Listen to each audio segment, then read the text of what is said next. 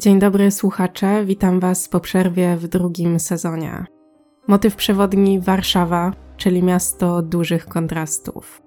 Jeżeli stolica kojarzy Wam się tylko z wielkomiejskim klimatem i przepychem, to wyprowadzam z błędu. Część dzielnic tak, a część wręcz przeciwnie. Jedni przyjeżdżają tu z nadzieją na lepsze jutro, inni tę nadzieję już dawno stracili. Mimo, że Warszawa jest dużym miastem, można sobie zorganizować życie właściwie w obrębie jednej dzielnicy i tym samym żyć jak na prowincji.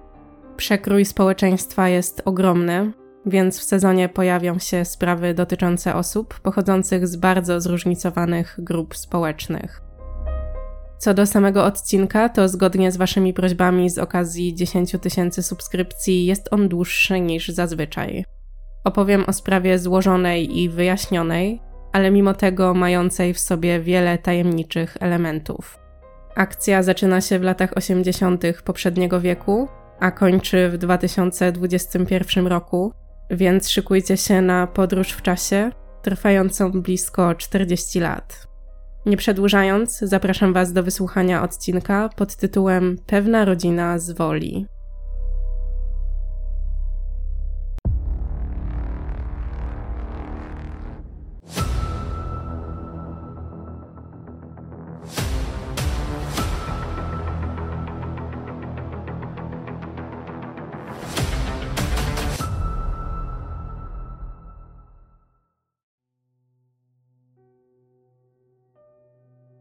Sprawa ma swój początek w latach 80. Przenosimy się do Półtuska, miasta leżącego w województwie mazowieckim, jakieś 40 km od obrzeży Warszawy. Półtusk zamieszkuje niecałe 20 tysięcy mieszkańców, co czyni go miastem, które według polskiej klasyfikacji można skategoryzować jako małe, ale bardzo niewiele brakuje mu do średniego. Jest 10 października 1980 roku, a jedna z mieszkanek Półtuska, nazwijmy ją Maria, rodzi syna. Chłopcu daje na imię Mariusz. Nieznane są pierwsze lata życia Mariusza, ale wiadomo, że jego rodzice albo od samego początku nie byli razem, albo rozeszli się, gdy chłopiec był jeszcze bardzo mały. Na tyle mały, że nie pamięta relacji z ojcem ze wczesnego dzieciństwa, i też nigdy później nie nawiązał z nim kontaktu.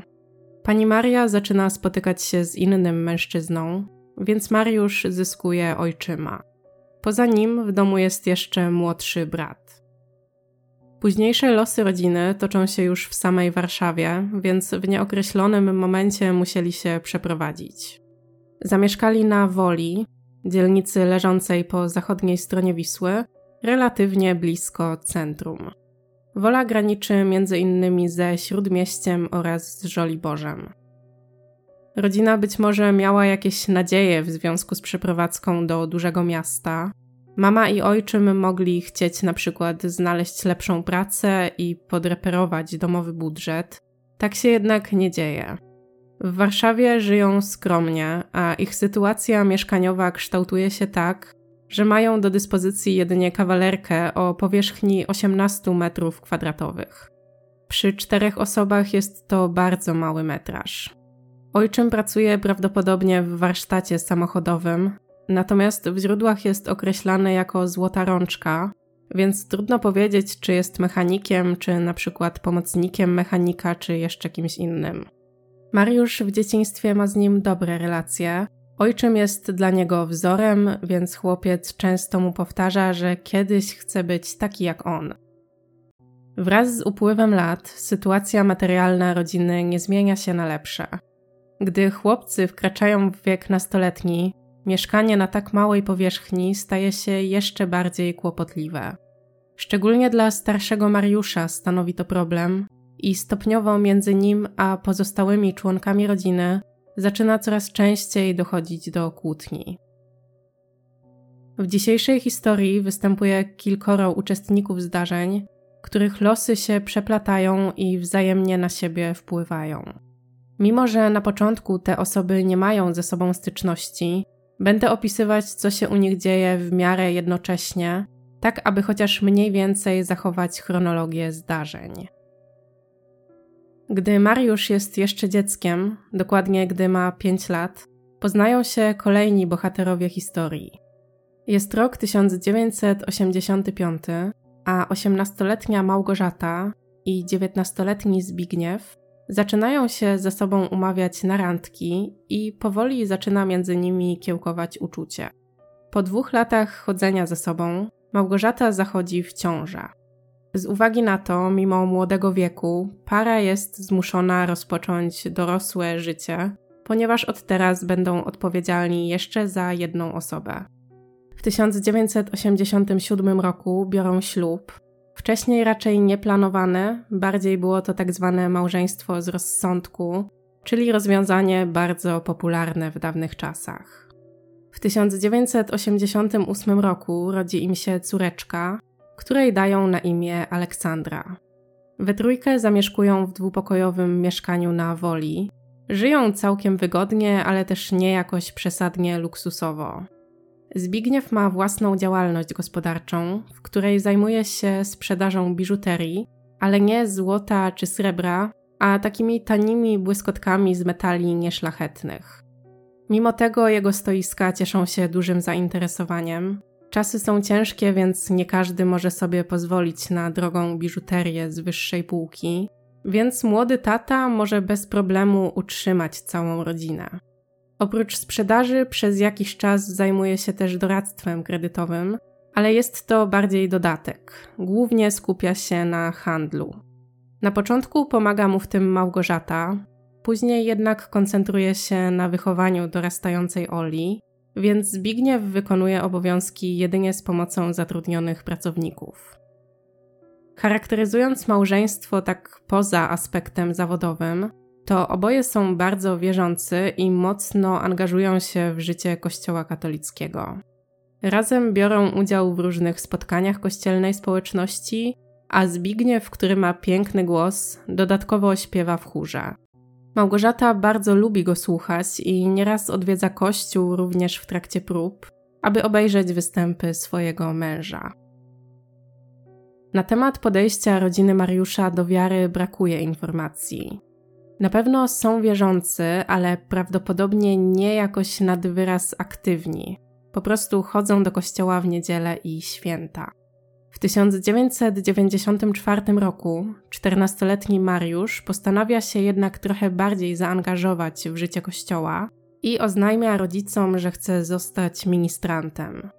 Wkrótce plan wdraża w życie i zaczyna służyć jako ministrant w parafii świętego Wojciecha na Woli. W tym miejscu rozpoczyna się później kontynuowana sekwencja zbrodni. W kościele Mariusz nawiązuje relacje z księdzem Piotrem. Kapłan zajmuje się prowadzeniem mszy i spotkań dla młodzieży, a poza tym jest odpowiedzialny również za prowadzenie chóru. Jako, że w parafii jest tym księdzem, mówiąc w skrócie, działającym z młodzieżą, to najczęściej właśnie on zajmuje się również ministrantami, szczególnie tymi starszymi. Osobowość księdza Piotra, który jest towarzyski i otwarty, stanowi całkowity kontrast względem charakteru Mariusza, który jest zamknięty w sobie i raczej nie wychodzi z inicjatywą nawiązywania nowych kontaktów. Nie tylko to podejście odróżnia go od innych, bo z czasem daje się zaobserwować, że nastolatek stał się bardzo głęboko wierzący. Można powiedzieć, że w kwestii wiary daje z siebie 110%, i właściwie nie tylko w tej kwestii, bo ogólnie mówiąc, Mariusz jest perfekcjonistą. Narzuca sobie, że wszystko, czego się podejmuje albo co zostaje mu zlecone, musi być wykonane na jak najwyższym poziomie. Poza tym jest zwyczajnym nastolatkiem, zagubionym, poszukującym swojej tożsamości, z dość trudną sytuacją w domu, gdzie ciągle dochodzi do kłótni. W związku z tym odsuwa się trochę od reszty domowników, a jego powiernikiem zostaje właśnie ksiądz Piotr. Dużo rozmawiają, nastolatek opowiada mu o swoich problemach i rozterkach, są ze sobą coraz bliżej, a Mariusz wyraźnie ufa kapłanowi. Ksiądz dostrzega w nim talent muzyczny i po czasie namawia go, aby wstąpił do prowadzonego przez niego chóru. Mariusz na początku ma opory, ale finalnie się zgadza. Niestety okazuje się, że intencje księdza Piotra nie są do końca czyste. Mężczyzna nadużywa zaufania Mariusza, coraz bardziej przekracza jego granice, aż w końcu zaczyna go molestować. Młody ministrant jest całkowicie pod jego wpływem. Robi to, co ksiądz mu każe, czasem zdarza się nawet, że u niego pomieszkuje. To wtedy zauważa, że ksiądz ma problem z alkoholem, którego wyraźnie nadużywa. Ponadto w swoim pokoju przechowuje zbiór czasopism o tematyce pornograficznej, notabene zbiór odkryty później przez młodzież w trakcie sprzątania pokoju księdza. Na komputerze kapłan ma też pliki zawierające podobne treści, które również w późniejszym czasie odkryto. W tym układzie Mariusz tkwi przez lata. Nie opowiada o tym nikomu dorosłemu, bo raz, że w swojej ocenie nie ma komu, a dwa, uważa, że i tak Bóg kiedyś rozliczy księdza Piotra. Jeden z jego kolegów, również ministrant, wie, że Mariusz czasem nocuje u księdza, więc ewentualnie jemu mógł coś sygnalizować, ale to nic pewnego. Nawet jeśli kolega wiedział, to też nikomu nie zgłaszał problemu, albo zgłaszał, ale było to bagatelizowane. W tym samym czasie w małżeństwie Małgorzaty i Zbigniewa układa się nie najlepiej. Już po urodzeniu Oli Małgorzata zaczęła zauważać sygnały, których wcześniej nie dostrzegała. Trudno ze stuprocentową pewnością stwierdzić, jakiej orientacji seksualnej jest Zbigniew. Być może jest biseksualny, ale mimo wszystko jednak bardziej ciągnie go do mężczyzn. Na początku wygląda to tak, jakby stały związek chciał tworzyć z kobietą, a z mężczyznami zależało mu jedynie na przygodnych relacjach, ale tu ważny jest kontekst czasowy. Lata 90. to nie był czas na swobodne mówienie o swojej orientacji, jeżeli była ona inna niż heteroseksualna. Z różnych względów bywa tak, że to nadal temat tabu, ale to już osobna kwestia. W każdym razie pewnie to nieodosobniony przypadek chęci lub też konieczności znalezienia sobie, brzydko mówiąc, przykrywki. Czy tutaj tak było? Może tak, może nie. Może Zbigniew na początku miał czyste intencje. Później mógł zdać sobie sprawę, że związek z kobietą to nie to, ale niezależnie od powodu, po prostu zdradzał Małgorzatę, o czym ona wiedziała. Nie chciała od niego odchodzić, pewnie ze względu na uczucia, może stabilność finansową i też brak wiary, że poradzi sobie sama. Mąż ma bardziej dominującą osobowość, więc Małgorzata jest mu podporządkowana i czuje się od niego zależna. Z zewnątrz wyglądają na bardzo zgrane małżeństwo. Nikt z osób, które znały ich jedynie powierzchownie, nie powiedziałby, że w ich związku coś może nie grać. Na początku Zbigniew spotyka się z kochankami poza domem, później zaczyna ich przyprowadzać do mieszkania jego i Małgorzaty. Interesują go młodsi od niego partnerzy. Często są to księża, a także inne osoby związane z kościołem, ale nie z tej parafii, do której on i Małgorzata należą. W związku z tym, w najbliższym kręgu znajomych, preferencje i zdrady Zbigniewa pozostają tajemnicą. Po czasie chce on spróbować czegoś więcej i namawia Małgorzatę na miłosne trójkąty. Tak jak wcześniej w kontekście zdrady, brakuje informacji, czy ona się na to świadomie zgadza, czy może w jakiś sposób jest zmuszana. Źródła podają w tym zakresie różne wersje. Taki stan rzeczy trwa latami. Zdarza się, że przygodni kochankowie odwiedzają Małgorzatę i Zbigniewa w ich domu, ale bywa też tak, że to małżeństwo jeździ w odwiedziny. Nasuwa się pytanie, gdzie w tym wszystkim jest Ola i czy wie o dość niekonwencjonalnym podejściu rodziców do związku. W tamtym czasie prawdopodobnie nie, natomiast sytuacja zmienia się w kolejnych latach. W 1996 roku Ola ma 8 lat i niedługo ma iść do pierwszej komunii. Przyjęcie odbędzie się w parafii świętego Wojciecha, a jednym z kapłanów przygotowujących dzieci do tej ceremonii jest znany nam już ksiądz Piotr. Kapłan, jak to ma w zwyczaju, robi bardzo dobre wrażenie zarówno na Małgorzacie, jak i Zbigniewie. Jest uśmiechnięty, otwarty, wzbudza zaufanie i sprawia wrażenie człowieka, który umie słuchać. Małgorzata, która w tamtym czasie ma już dość nowatorskich pomysłów swojego męża, rozważa, czy nie zwierzyć się ze wszystkiego księdzu Piotrowi. Ostatecznie wycofuje się z tego pomysłu, ale między małżeństwem a księdzem nawiązuje się pewna relacja, tym razem nieerotyczna. Przynajmniej w źródłach jest mowa jedynie o przyjaźni. Przed pierwszą komunią Ola musi uczęszczać na nauki przygotowujące ją do tego wydarzenia, które odbywają się w kościele. Na spotkania rodzice odprowadzają ją na zmianę, jednak częściej to zadanie przypada Zbigniewowi.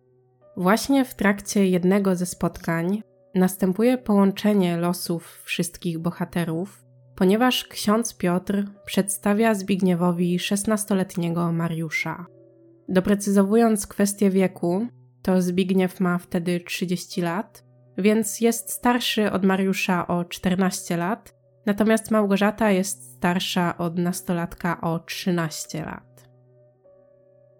Mariusz wyrósł na wysokiego, postawnego blondyna. Sprawia wrażenie bystrego i kulturalnego. Przy pierwszym kontakcie uwagę zdecydowanie zwracają jego oczy. Jest w nich coś dziwnego, można powiedzieć, że ma taki nieprzenikniony wzrok.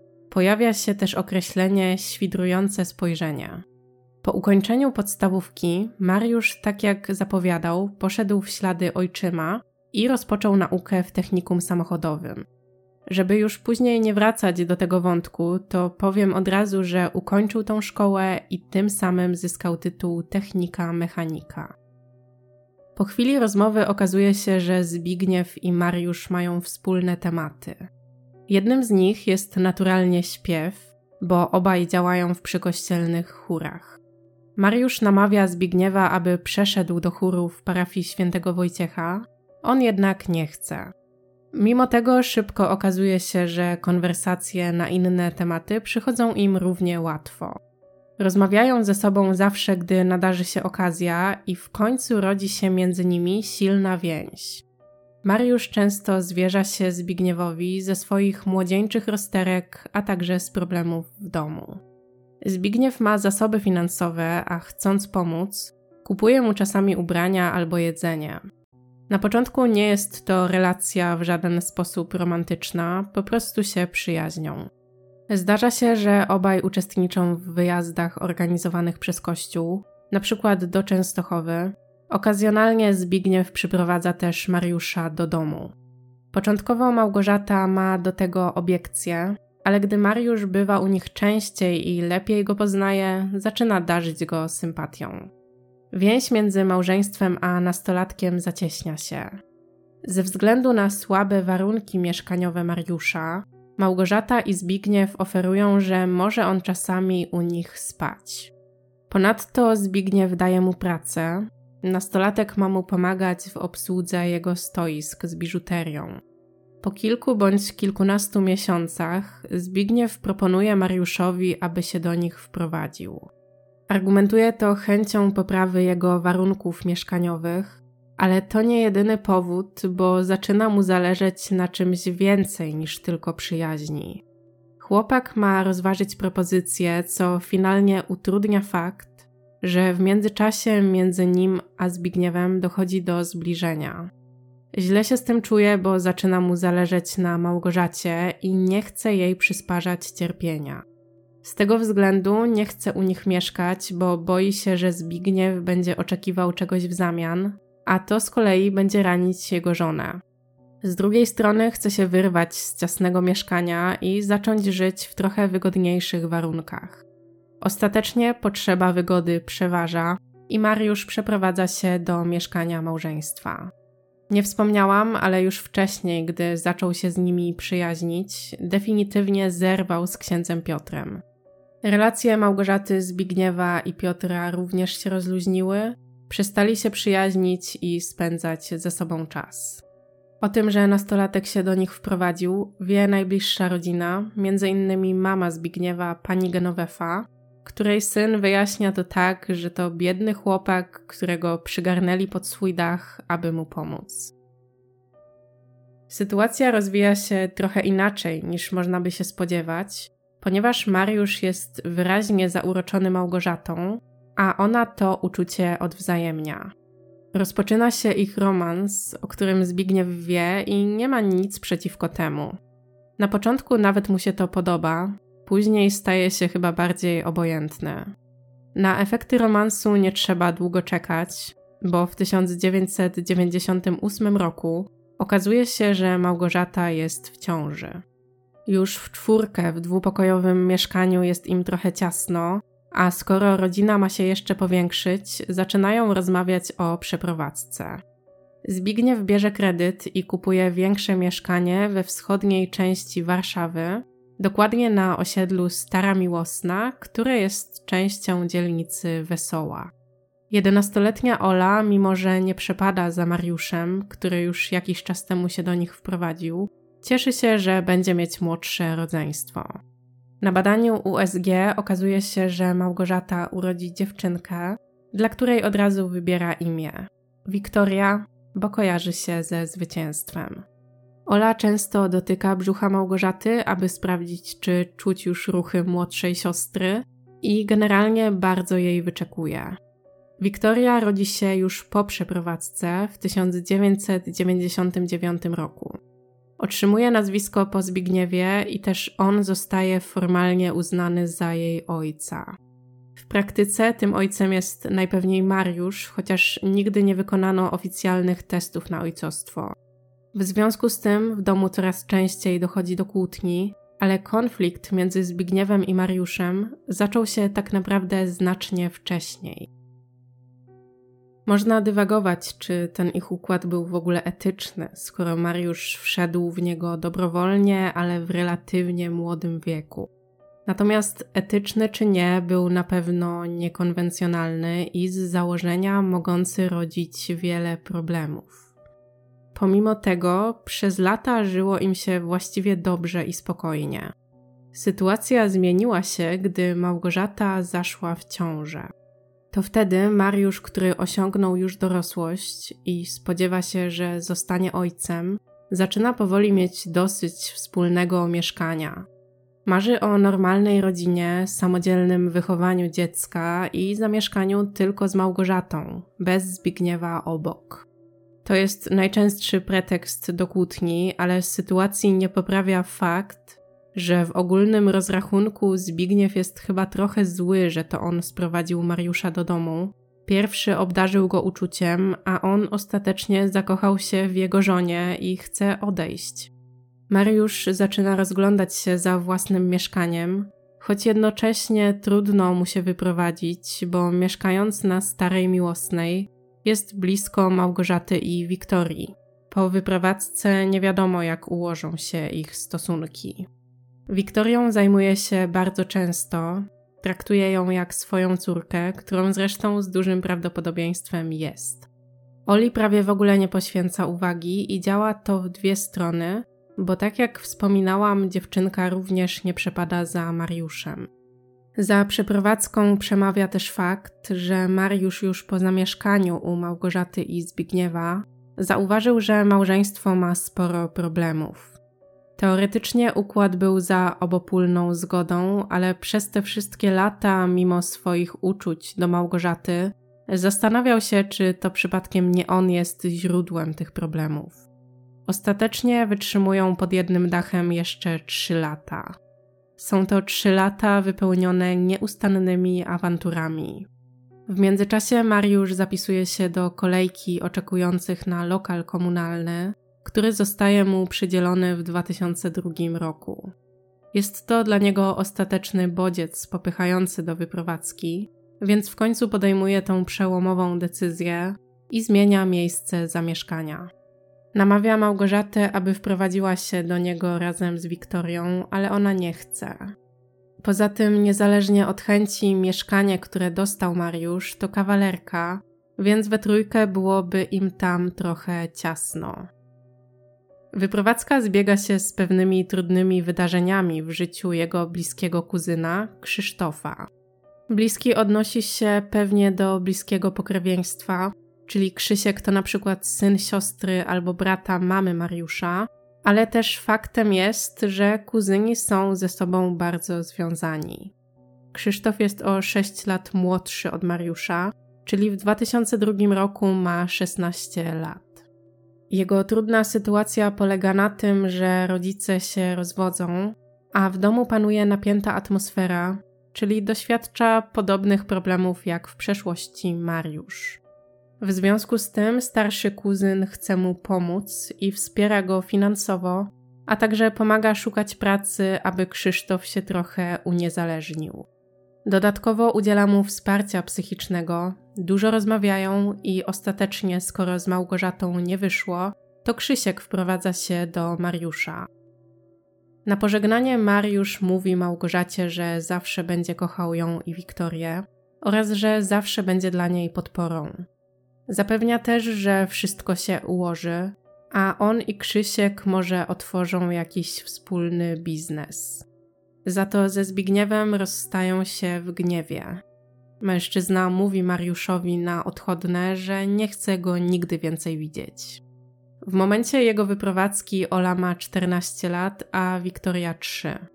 Jak się okazuje, wykonywanie testów na ojcostwo powoli robi się zbędne, bo Wiktoria wraz z wiekiem zaczyna być coraz bardziej podobna do Mariusza.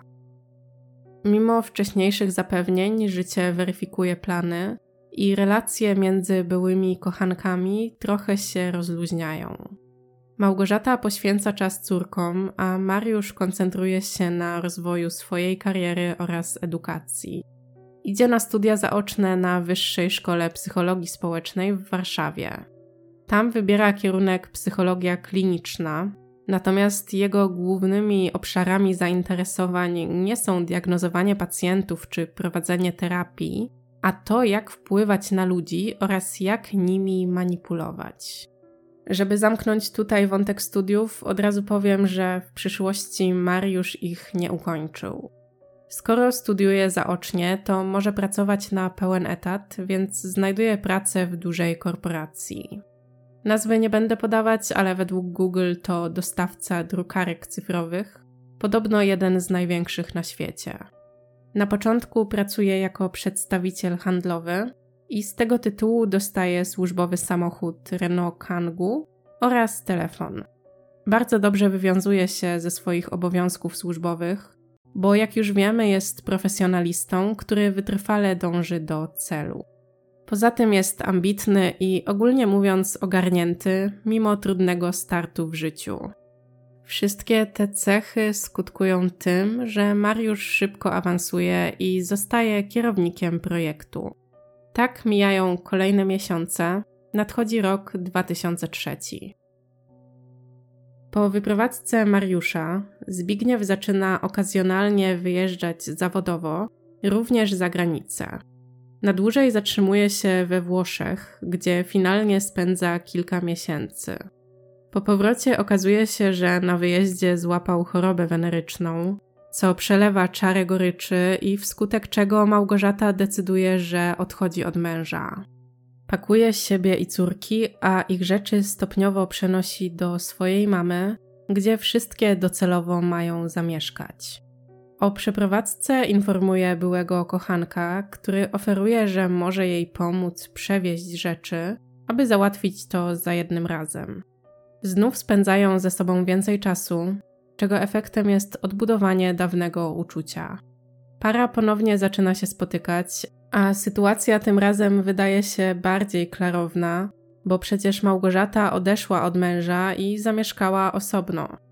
Ze Zbigniewem nadal utrzymuje kontakt, ale sporadyczny i to tylko dlatego, że zaoferował jej pomoc finansową, więc co miesiąc przelewa żonie pieniądze na utrzymanie jej oraz córek. W międzyczasie Ola kończy gimnazjum i rozpoczyna naukę w liceum plastycznym. Wyrosła na bardzo ładną nastolatkę. Jest średniego wzrostu, ma szczupłą budowę ciała, ciemne włosy, które najczęściej nosi spięte i przyciągające uwagę duże jasno-niebieskie oczy. W związku ze zmianą szkoły w jej życiu sporo się dzieje i potrzebuje uwagi, a także zainteresowania ze strony mamy.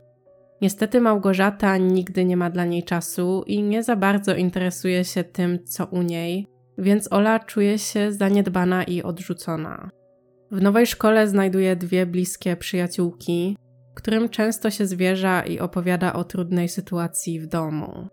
Nieraz mówi dziewczynom, że według niej przeszkodą do jej dobrych relacji z mamą jest Mariusz.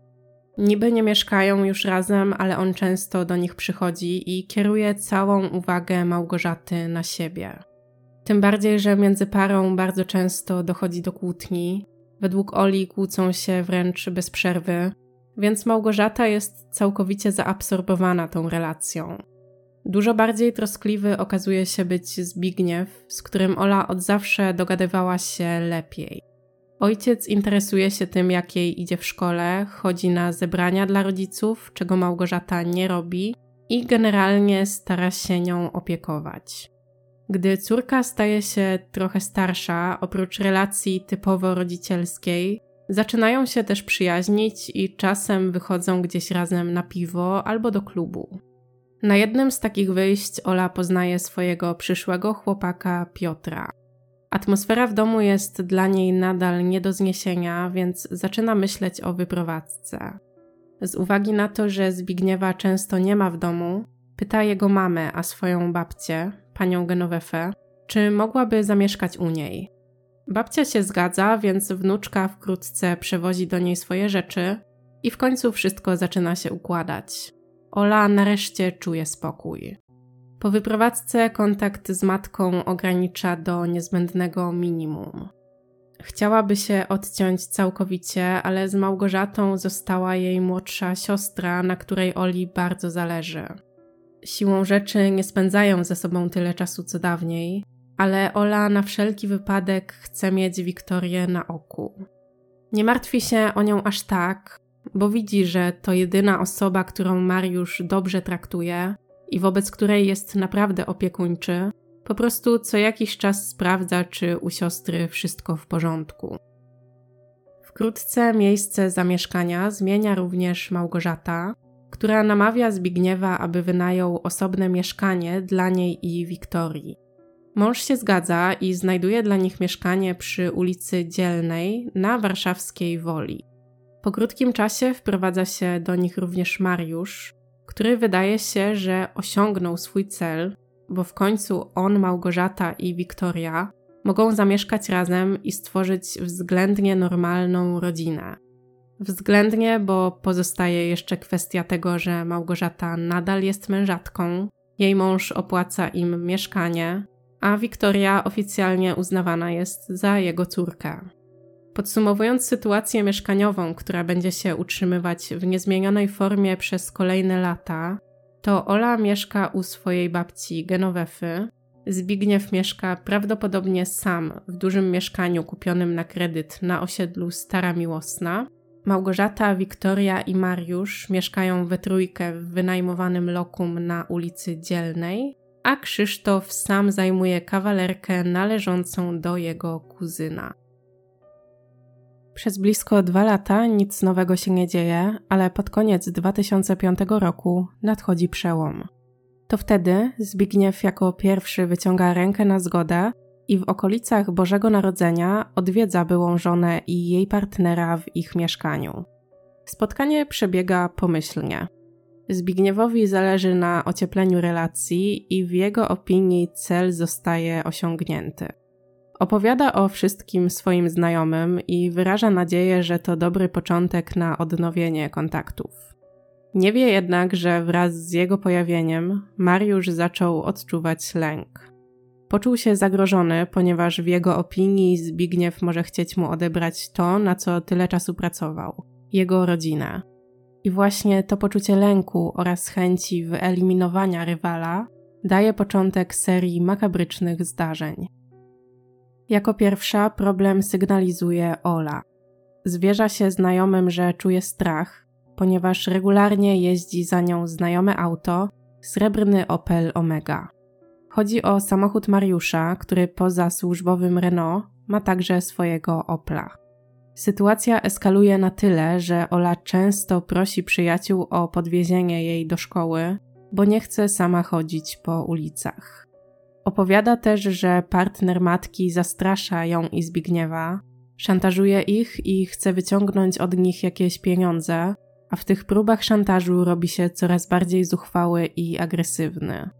Najchętniej wyjechałaby z Warszawy, bo ma już ukończone 18 lat, ale raz, że chce tu skończyć szkołę, a dwa, nie chce zostawiać Wiktorii samej w tak niepewnej sytuacji. Uznaje więc, że jeszcze wytrzyma, ale ze względu na te niepokojące wydarzenia, razem z chłopakiem ustalają SMS-owy szyfr, którym w razie potrzeby Ola bez wzbudzania podejrzeń będzie mogła mu zasygnalizować, że coś się dzieje.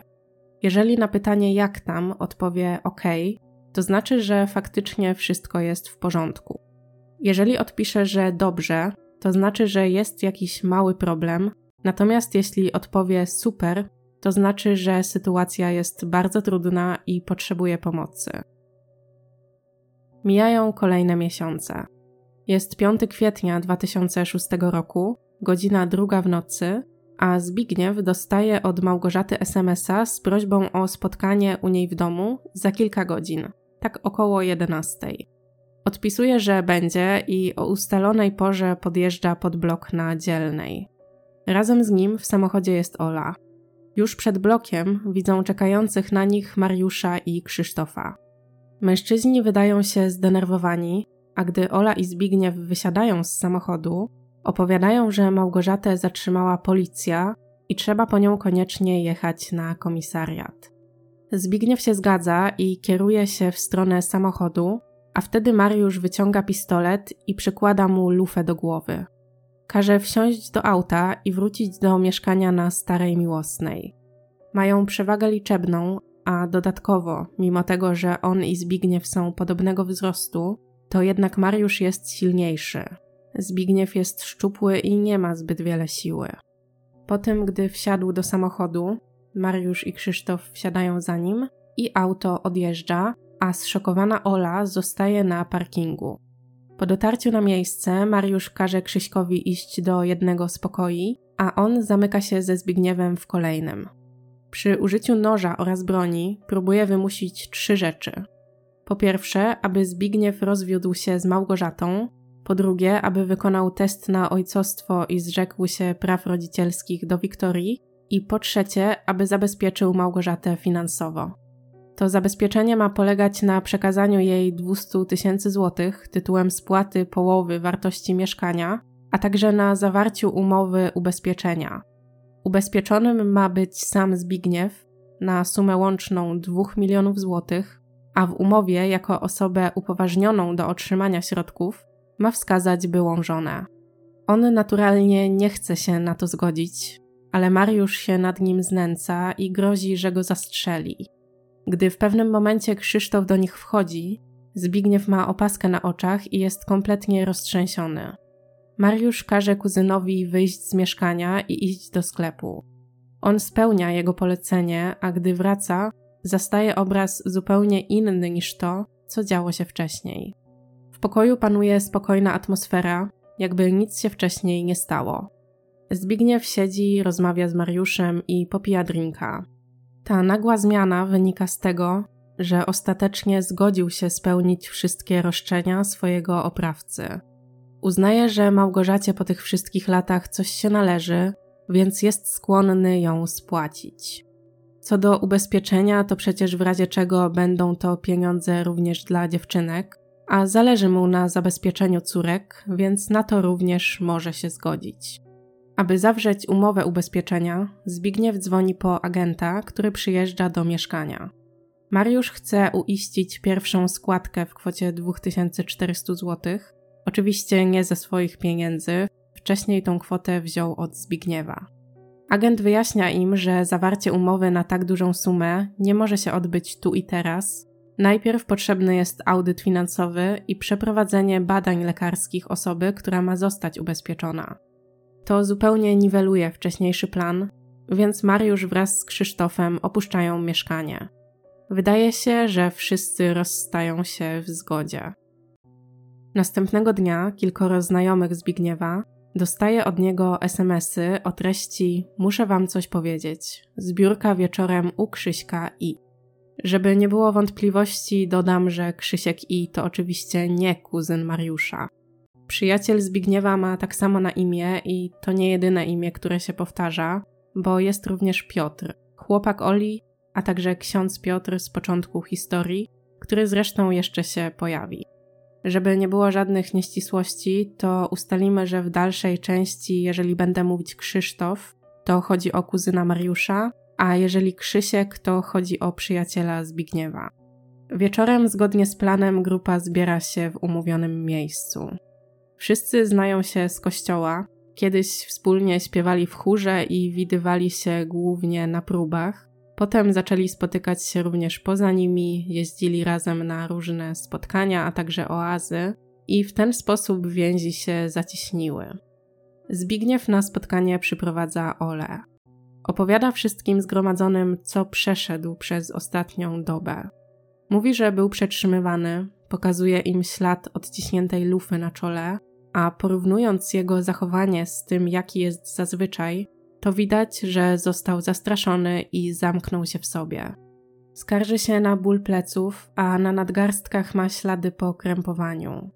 Przyjaciele doradzają mu, aby więcej nie kontaktował się z Mariuszem, a sprawę natychmiast zgłosił policji. On nie chce, ponieważ twierdzi, że Mariusz groził mu, że go zabije, jeżeli zgłosi porwanie. Prosi wszystkich o dyskrecję i nie podejmowanie żadnych kroków na własną rękę. Przyjaciele spełniają jego prośby i nikt nie zgłasza sprawy. W źródłach pojawia się takie wyjaśnienie, że znajomi byli trochę uzależnieni od Zbigniewa, więc bez większych ogródek słuchali jego próśb. To on z całej grupy najwięcej zarabiał. Zdarzało się, że płacił za ich wspólne wyjścia, a jednej koleżance pomógł nawet sfinansować ślub w Australii. Po zakończeniu spotkania Ola wysyła SMS-a do swojego chłopaka i pisze w nim: Nie mogę ci wszystkiego mówić, ale miej oczy szeroko otwarte. Kolejne dni upływają we względnie spokojnej atmosferze. Trwają przygotowania do Wielkanocy, która wypada za trochę ponad tydzień. W niedzielę palmową 9 kwietnia Zbigniew ponownie odbiera telefon od Mariusza. Ten oznajmia, że skoro i tak już doszli do porozumienia, to może we trójkę, jeszcze z Małgorzatą, umówią się na jakiś pojednawczy obiad. Zapewnia, że chce się pogodzić, a Zbigniew przystaje na tą propozycję. Trudno powiedzieć, czemu się zgodził, czy naprawdę mu uwierzył i liczył, że ta akcja z porwaniem to był jakiś wybryk, czy jeszcze z innego powodu. W każdym razie uznaje, że skoro ma to być obiad pojednawczy, to może zabierze ze sobą Ole. Opowiada córce o otrzymanej propozycji, ale nie spotyka się z jej entuzjazmem. Ola ma mieszane uczucia. Wyraźnie pamięta, co działo się kilka dni temu, boi się Mariusza i uznaje, że to może być kolejny podstęp. Z drugiej strony, mimo tego, że ma ze Zbigniewem bardzo dobry kontakt, nadal pamięta, jak Małgorzata wielokrotnie powtarzała, że ojciec manipuluje i kłamie. Nie jest więc do końca pewna, czy wszystko, o czym opowiedział jej i grupie znajomych kilka dni temu, było prawdą. Ostatecznie stwierdza, że jeżeli było, to dla bezpieczeństwa Zbigniewa lepiej, żeby tam poszła, a żeby się zabezpieczyć, razem z koleżankami wymyśla plan awaryjny.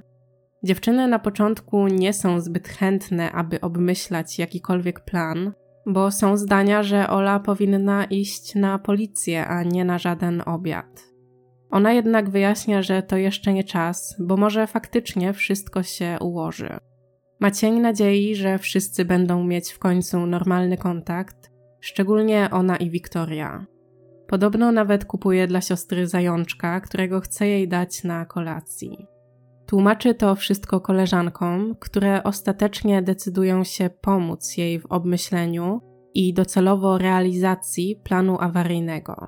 Ten plan polega na tym, że jeśli Ola powie którejś z nich przez telefon zdanie obiad jest u babci, to mają one niezwłocznie zadzwonić po policję i wezwać funkcjonariuszy do mieszkania na ulicy Dzielnej. Swoim pomysłem dzieli się ze Zbigniewem i następnego dnia w poniedziałek 10 kwietnia pełni nadziei jadą do mieszkania Małgorzaty i Mariusza. Ola na tę okazję zakłada błękitny jeansowy komplet, a Zbigniew luźne spodnie bojówki. W mieszkaniu nie ma Małgorzaty ani Wiktorii, są za to Mariusz i Krzysztof. Mężczyźni są trochę zaskoczeni obecnością Oli, ale po krótkiej wymianie zdań szybko udaje im się obezwładnić zarówno ją, jak i Zbigniewa. Bez zaskoczeń spotkanie ponownie okazało się pułapką. Zmuszają ich do zejścia na dół i wejścia do samochodów. Ola jedzie z Krzyśkiem, a Zbigniew z Mariuszem. Wszystko dzieje się tak szybko, że nastolatce nie udaje się zrealizować wcześniej obmyślonego planu. Nie wie dokąd jadą, więc nawet gdyby udało jej się połączyć z którąś z koleżanek, nie umiałaby opisać swojego położenia. Porywacze wywożą ich w swoje rodzinne strony, czyli w okolice Półtuska, a następnie wprowadzają do domku letniskowego numer 193, mieszczącego się na jednym z ogródków działkowych. Działka ta należy do taty Krzysztofa, który kiedyś udostępnił synowi klucze, więc bez problemu się na nią dostają. Wszystko, co będę teraz opisywać, jest prawdopodobnym przebiegiem zdarzeń, zrekonstruowanym na podstawie zeznań świadków oraz oskarżonych, a także ustaleń śledczych. W domku letniskowym są dwa pomieszczenia. Mariusz i Zbigniew są zamknięci w jednym, a Ola i Krzysztof w drugim. Mariusz nadal chce rozmawiać o zabezpieczeniu finansowym Małgorzaty i ustalić jak najszybciej termin realizacji swoich roszczeń, ale Zbigniew nie ciągnie tematu, tylko cały czas prosi, aby porywacze wypuścili Ole. W tle non-stop dzwoni jego komórka, ponieważ Krzysiek I, znając sytuację, próbuje się z nim skontaktować. W końcu Mariusz pozwala mu odebrać, ale Zbigniew ma przeprowadzić rozmowę tak, aby nie wzbudzić żadnych podejrzeń i żeby kolega przypadkiem nie zaczął go szukać. Odbiera więc i mówi: Wszystko w porządku, zaraz będę jechać. Ale po jego tonie wyraźnie słychać, że coś jest nie tak. Brzmi bardzo sztywno, wręcz jak robot, a to zupełnie nie w jego stylu. W takim razie Krzysiek chce jeszcze porozmawiać z Olą i prosi Zbigniewa, aby przekazał jej słuchawkę. Słyszy, że w tym momencie przyjaciel zaczyna płakać, a połączenie nagle zostaje przerwane. W międzyczasie Ola siedzi w drugim pokoju pod obserwacją Krzysztofa i SMS-uje ze swoim chłopakiem. Wcześniej próbowała krzyczeć i wzywać pomocy, ale nadaremno, bo na działkach dookoła nikogo nie ma. Tak mijają kolejne bezczynne godziny. Nagle Ola zauważa, że jakby sytuacja była jeszcze niewystarczająco trudna, to dodatkowo właśnie dostała okres. Mówi o tym Krzysztofowi, na co on nie wie, jak ma zareagować i jest bardzo zakłopotany. Dziewczyna powtarza mu kilka razy, że potrzebuje podpaski, a jak nie, to przynajmniej chce się iść umyć. On każdorazowo odmawia, ale Ola jest nieustępliwa. Finalnie około drugiej w nocy Krzysztof, nie wiedząc kompletnie, co ma zrobić, informuje o sytuacji Mariusza. Ku zaskoczeniu wszystkich zebranych, Mariusz zgadza się odwieźć Ole do domu, ale nie do domu babci, tylko do mieszkania jej chłopaka. Stawia warunek, że ma nikomu nic nie mówić, a następnego dnia musi z nim wrócić na działkę. Podobno dla Mariusza była to chwila słabości, w której po licznych błaganiach Zbigniewa zgodził się ustąpić, ponieważ wyobraził sobie Wiktorię i siebie w analogicznej sytuacji. Uznał, że bezgraniczna miłość do córek to jedyne, co łączy jego i Zbigniewa. Przed godziną trzecią nad ranem odwozi Ole pod dom Piotra.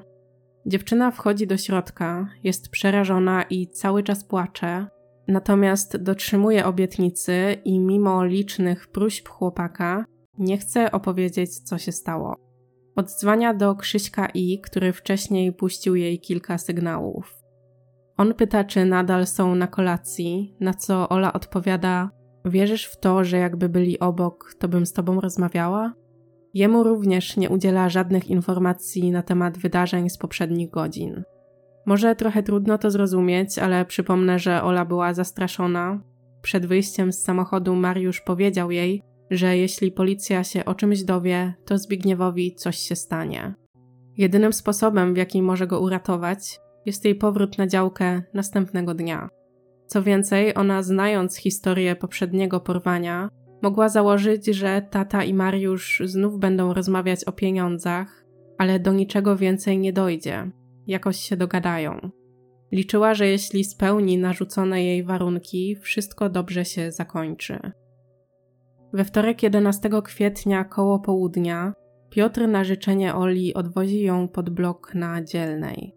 Widzi, jak dziewczyna podchodzi do domofonu, przez chwilę z kimś rozmawia, a następnie wchodzi do klatki. W mieszkaniu są Mariusz, Małgorzata i Wiktoria. Najpierw przez chwilę siedzą razem i rozmawiają, później Małgorzata zaczyna przygotowywać się do wyjścia, ponieważ ma iść z młodszą córką do kina. Mariusz oznajmia, że on w takim razie odwiezie Ole do domu, natomiast plan, jak się łatwo domyślić, jest zupełnie inny. Mają wspólnie wrócić do Półtuska. Ola znów SMS-uje z Piotrem, ale nie używa żadnego z elementów ich tajnego szyfru.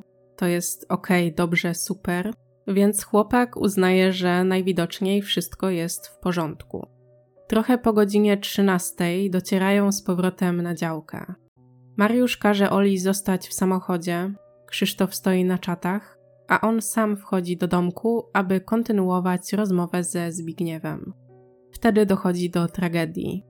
Po chwili rozmowy Mariusz rzuca się na byłego przyjaciela i zaczyna go dusić.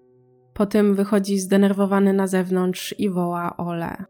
Każe jej wejść do środka i porozmawiać z ojcem, bo jak to argumentuje, może ona się z nim dogada. Krzysztof nie widział, co się stało ze Zbigniewem, ale założył, że kuzyn go pobił. Nie interweniował, bo był całkowicie podporządkowany Mariuszowi i zawsze spełniał jego polecenia. Poza tym trochę nawet to rozumiał, bo uznał, że w końcu Zbigniew wykorzystał jego kuzyna, gdy ten był jeszcze młody. Potem odebrał mu córkę i był przeszkodą w związku z Małgorzatą. Gdy Ola kieruje się do domku, Mariusz rusza za nią.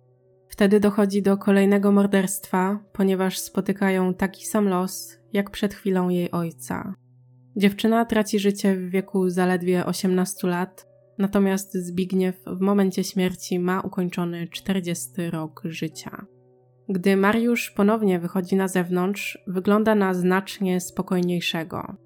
Wydaje Krzysztofowi polecenie, aby pojechał gdziekolwiek na dwie godziny, a potem po niego wrócił. Gdy na posesji zostaje sam, poza zasięgiem wzroku jakiegokolwiek świadka, pozbywa się obu ciał. To, w jaki sposób to robi, jest niewyjaśnionym elementem tej sprawy, ale do możliwych hipotez jeszcze wrócimy. Jedną z możliwych opcji jest przewiezienie gdzieś zwłok, do czego Mariusz miał użyć samochodu marki Renault Scenic. Nie wiadomo, czyj to był samochód, ponieważ w źródłach jest informacja, że należał on do ojca Mariusza, ale on nie miał kontaktu ze swoim ojcem, więc auto mogło należeć co najwyżej do ojczyma. Ewentualnie może to być błąd i Renault, podobnie jak działka, należał do ojca Krzysztofa. Obojętnie, która z wersji nie byłaby prawdziwa, auto zaginęło i nigdy go nie odnaleziono. Jeżeli więc ta hipoteza byłaby zgodna z prawdą, to Mariusz musiał się go pozbyć wraz ze zwłokami. Gdy po dwóch godzinach Krzysztof wraca na działkę, kuzyn informuje go, że Ola i Zbigniew wrócili do Warszawy. Każe mu przyjechać do Półtuska ponownie następnego dnia, to jest 12 kwietnia, i dokładnie posprzątać domek, tak aby jego ojciec niczego nie zauważył. Odnośnie tego, czy Krzysztof wiedział, co tak naprawdę się stało, są różne wersje. W magazynie Polityka pojawia się następujący cytat z jego zeznań. Ja myślałem, że skoro jest ok, to wracamy do domu, ale Mariusz powiedział, że nie, że musimy ich zabić. Ja mu powiedziałem, że nie jestem w stanie tego zrobić, to Mariusz powiedział, że zrobi to sam. Można więc wywnioskować, że się domyślał, Znał plany kuzyna, ale bezpośrednio nie brał udziału w samym akcie odebrania życia. Po powrocie do Warszawy Mariusz pozbywa się stojącego nadal pod ich blokiem samochodu Zbigniewa. Nie wiadomo, co zrobił z autem, to kolejna kwestia, której do dziś nie wyjaśniono. W domu mówi Małgorzacie, że odwiózł Ole na pętlę autobusową na Brudnie. Twierdzi, że dziewczyna nie chciała, aby ją odwoził pod sam dom, bo jeszcze się z kimś umówiła. Tego samego dnia wieczorem o godzinie 22.41 Piotr dostaje od Oli SMS-a o treści Spotkamy się u ciebie o północy. Nie on jeden, bo z telefonu tragicznie zmarłej nastolatki zostają wysłane wiadomości również do jej przyjaciółek. Wszystkie bez ustalonych wcześniej haseł. Natomiast z telefonu Zbigniewa zostaje wysłany SMS do Krzyśka I. Nie znalazłam jego treści, ale zapewne była to wiadomość z informacją, że wszystko w porządku, ma się nie martwić, nie szukać go itd. Tak Telefonami zmarłych dysponuje oczywiście Mariusz, a wysyłając te wiadomości, kontynuuje swoją grę pozorów. Dodatkowo zapewnia sobie alibi, ponieważ z telefonu Oli wysyła SMSy również na swój oficjalny numer. Wywiązuje się między nimi następująca rozmowa. Mariusz, zostawiłaś u mnie torbę. Ola, ups, jedziemy z ojcem gdzieś za miasto. Mariusz, okej, okay, my jesteśmy w domu. Następnego dnia, czyli w środę 12 kwietnia, Małgorzata zaczyna szukać starszej córki. W pierwszej kolejności dzwoni do Piotra, który odpowiada, że przecież odwiózł ją poprzedniego dnia pod ich dom, a ostatni kontakt SMS-owy mieli wieczorem. Ola miała do niego przyjechać, ale się nie zjawiła, sam nie wie, gdzie teraz jest. Sugeruje, że dziewczyna mogła zostać wywieziona i jest gdzieś przetrzymywana, a odpowiedzialność za to ponosi nikt inny jak Mariusz. Ola bardzo pobieżnie wspominała mu o jakiejś działce, więc pyta Małgorzatę, czy może wie o co chodzi i gdzie ta działka się znajduje. Ona nie wie i brzmi tak, jakby te wszystkie informacje nie zrobiły na niej wrażenia. Właściwie po wykonaniu kilku telefonów kończy poszukiwania córki i byłego męża. Piotrowi wydaje się dziwne tak lekceważące podejście do tematu zaginięcia, ale decyduje, że w takim razie zacznie szukać dziewczyny na własną rękę. Prosi o pomoc ich wspólnych znajomych, a swoją drogą wielu z nich również zachowanie samego Piotra określa jako zastanawiające. Po pierwsze, dlatego, że dopiero po kilku dniach ujawnił, że Ola nocowała u niego tuż przed zaginięciem, a po drugie, dlatego, że pozwolił jej wyjść i co więcej, sam odwiózł ją do domu Mariusza, chociaż wiedział, że boi się ona partnera matki, a także widział, że jest w wyraźnie złym stanie psychicznym. To jeszcze można jakoś tłumaczyć. Może Ola była zdeterminowana, żeby wrócić, bo zależało jej na uratowaniu ojca i nie przyjmowała żadnych logicznych wyjaśnień. Natomiast zachowanie Piotra w trakcie samych poszukiwań budzi jeszcze więcej wątpliwości. Sprawia wrażenie zastraszonego i kilka razy sugeruje, że to pewnie jednak nie Mariusz porwał Ole, a ktoś zupełnie inny. Nie potrafi jednak wskazać, kto by to mógł być. Wspomina również, że Mariusza może lepiej zostawić w spokoju, bo jest on ściśle powiązany ze światem przestępczym i tak naprawdę jest znanym gangsterem o pseudonimie Bolo. W piątek 14 kwietnia Mariusz wraz z Krzysztofem i jego dziewczyną jadą posprzątać domek w Półtusku. Wstępnie plan był taki, że zrobią to już 12 kwietnia, ale widać z jakiegoś powodu im nie wyszło. Dziewczyna Krzysztofa jest trochę zaskoczona całą sytuacją, bo nie pamięta, aby w domku był bałagan, ale gdy chłopak prosi ją o pomoc, po prostu się zgadza. Nie ma pojęcia, że w ten sposób przyczynia się do zatarcia śladów zbrodni. Dzień przed Wielkanocą, w sobotę 15 kwietnia, na komendzie zjawia się Krzysiek I, który od kilku dni nie może skontaktować się ze Zbigniewem. Chce złożyć zawiadomienie o zaginięciu jego i Oli. Dzieli się z policjantami swoimi przypuszczeniami, że być może poszukiwani są gdzieś uwięzieni. Opowiada, że już wcześniej Mariusz pozbawił Zbigniewa wolności, aby wymusić na nim spełnienie swoich żądań.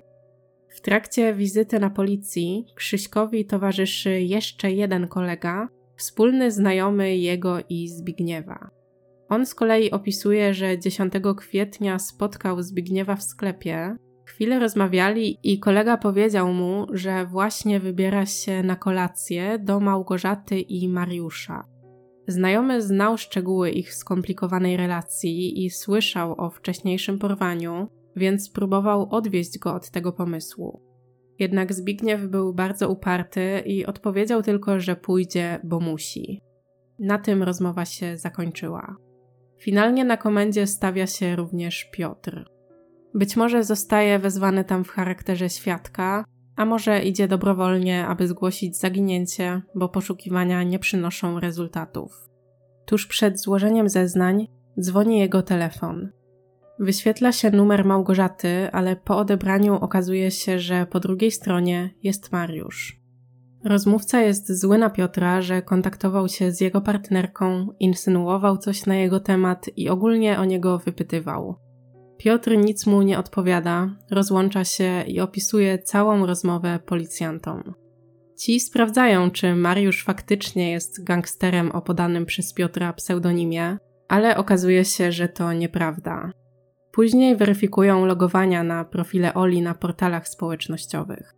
Wychodzi na jaw, że po jej zaginięciu logowań było kilka i co ciekawe, za każdym razem były to logowania z komputera Piotra.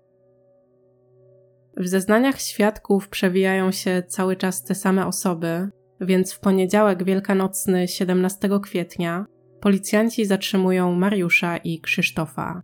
Konfrontują ich z zeznaniami świadków, ale oni kategorycznie zaprzeczają, aby mieli cokolwiek wspólnego z zaginięciem ojca i córki. Zacytuję teraz, jak Mariusz odniósł się do informacji przekazanych przez znajomych zaginionych, bo też ta wypowiedź dobrze obrazuje całą jego linię obrony. Cytat pochodzi z portalu wprost. D to oczywiście pierwsza litera nazwiska poszukiwanych. Nie można wierzyć w to, co mówi D, a zwłaszcza jego córka. Odkąd dorosła, gotowa jest ślepo wykonywać polecenia ojca, gdyż liczy na jego kasę. Stąd pobłażliwość dla wszystkich głupstw tatusia. Kolejnym krokiem w śledztwie jest sprawdzenie logowań telefonów komórkowych, zarówno tych należących do Oli i Zbigniewa, jak i tych, których właścicielami są domniemani porywacze. Najpierw na podstawie logowań telefonów odtworzono drogę ojca i córki do mieszkania na Dzielnej. Co ciekawe, do odbiornika w okolicach mieszkania przez cały czas logował się też telefon Małgorzaty, mimo że nie było jej wtedy w domu. Ustalono, że z jej telefonu zresztą nie pierwszy raz korzystał Mariusz. Gdy cała czwórka opuszczała mieszkanie, Mariusz i Krzysztof zostawili tam swoje komórki, aby odsunąć od siebie podejrzenia. W zamian zorganizowali sobie dwa inne telefony na kartę, które Krzysztof kupił od kolegi prowadzącego komis. Uruchomili je przy pomocy dwóch kupionych w kiosku starterów, których numery różniły się zaledwie jedną cyfrą. Na podstawie drogi pokonanej przez telefony Oli i Zbigniewa ustalono, że zatrzymali się oni gdzieś w okolicach Półtuska. Śledczy z całego morza numerów logujących się do tamtejszej stacji BTS wyławiają dwa podobne do siebie numery prepaid. Udaje im się ustalić, do jakich telefonów owe numery są przypisane i jakie jest pochodzenie tych urządzeń. Tak, po czasie trafiają do komisu prowadzonego przez kolegę Krzysztofa, który pamięta owe telefony, a także to, komu je sprzedał.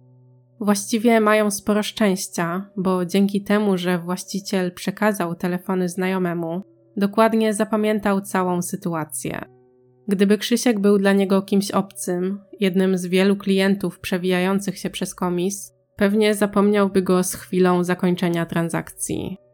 Przez resztę śledztwa prokurator nazywa te dwa telefony komórkami bojowymi.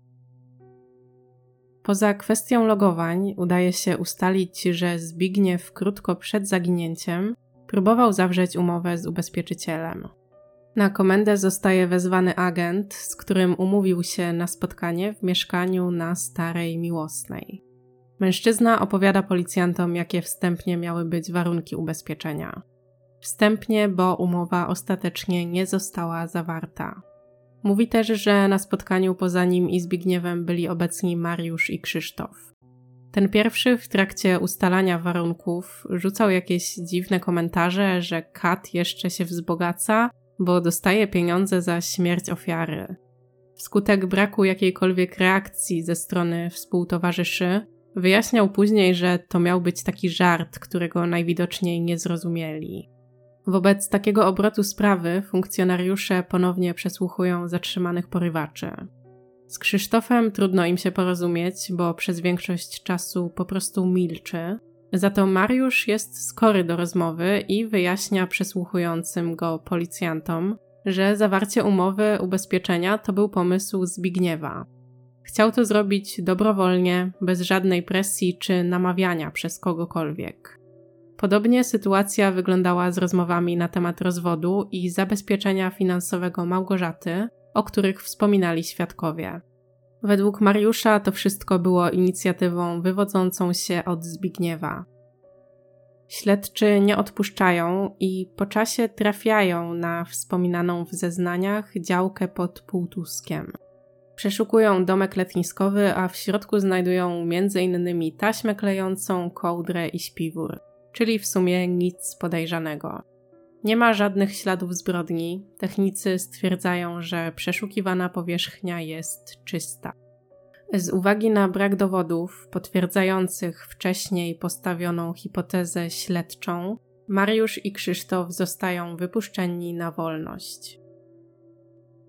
Mija trochę ponad tydzień, odkąd Ola i Zbigniew zostali zamordowani. Małgorzata i Mariusz widać uznają, że wygodniej im będzie mieszkać na większym metrażu, więc przewożą rzeczy z wynajmowanego mieszkania na Dzielnej do lokum na osiedlu Stara Miłosna. Małgorzata powtarza wszystkim dookoła, że były mąż z całą pewnością zabrał córkę, wyjechali razem za granicę i prędko nie wrócą. W związku z tym, poza wprowadzeniem się do jego domu, likwiduje też wszystkie prowadzone przez niego stoiska z biżuterią. Kobieta zdaje się być w ogóle niewzruszona tym, że jej córka zaginęła, za to przyjaciółki Oli wręcz przeciwnie. Jest to dla nich kompletnie nie do przyjęcia, że Ola dobrowolnie mogłaby nie poinformować ani ich, ani swojego chłopaka, że gdzieś wyjeżdża. Skoro mijają kolejne tygodnie, a ona się nie odzywa, to znaczy, że coś musiało się stać. Regularnie przychodzą więc do dawnego mieszkania Zbigniewa i wypytują Małgorzatę, czy wiadomo coś nowego i czy są jakieś postępy w śledztwie. W trakcie tych wizyt ona zazwyczaj wydaje się smutna. Często łamie jej się głos i jak mantrę powtarza, że Zbigniew miał długi i ponoć nawet wcześniej był za to w jakiś sposób karany.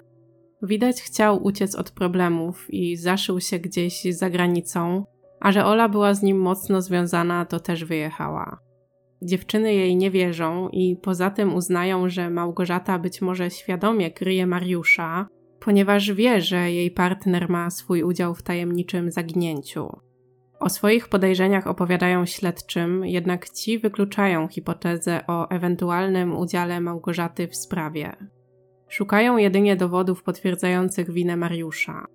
Kwestia udziału Małgorzaty w zbrodni to nie jedyna hipoteza odrzucona już na wczesnym etapie śledztwa. Okazuje się, że te spekulacje o rzekomej ucieczce za granicę są kompletnie bezzasadne, ponieważ w domu zostały paszporty Oli i Zbigniewa. Bez nich nie mogliby wyjechać, bo przypomnę, w 2006 roku granice pozostawały zamknięte. Polska wstąpiła do strefy Schengen dopiero w 2007 roku. Mijają kolejne dwa miesiące.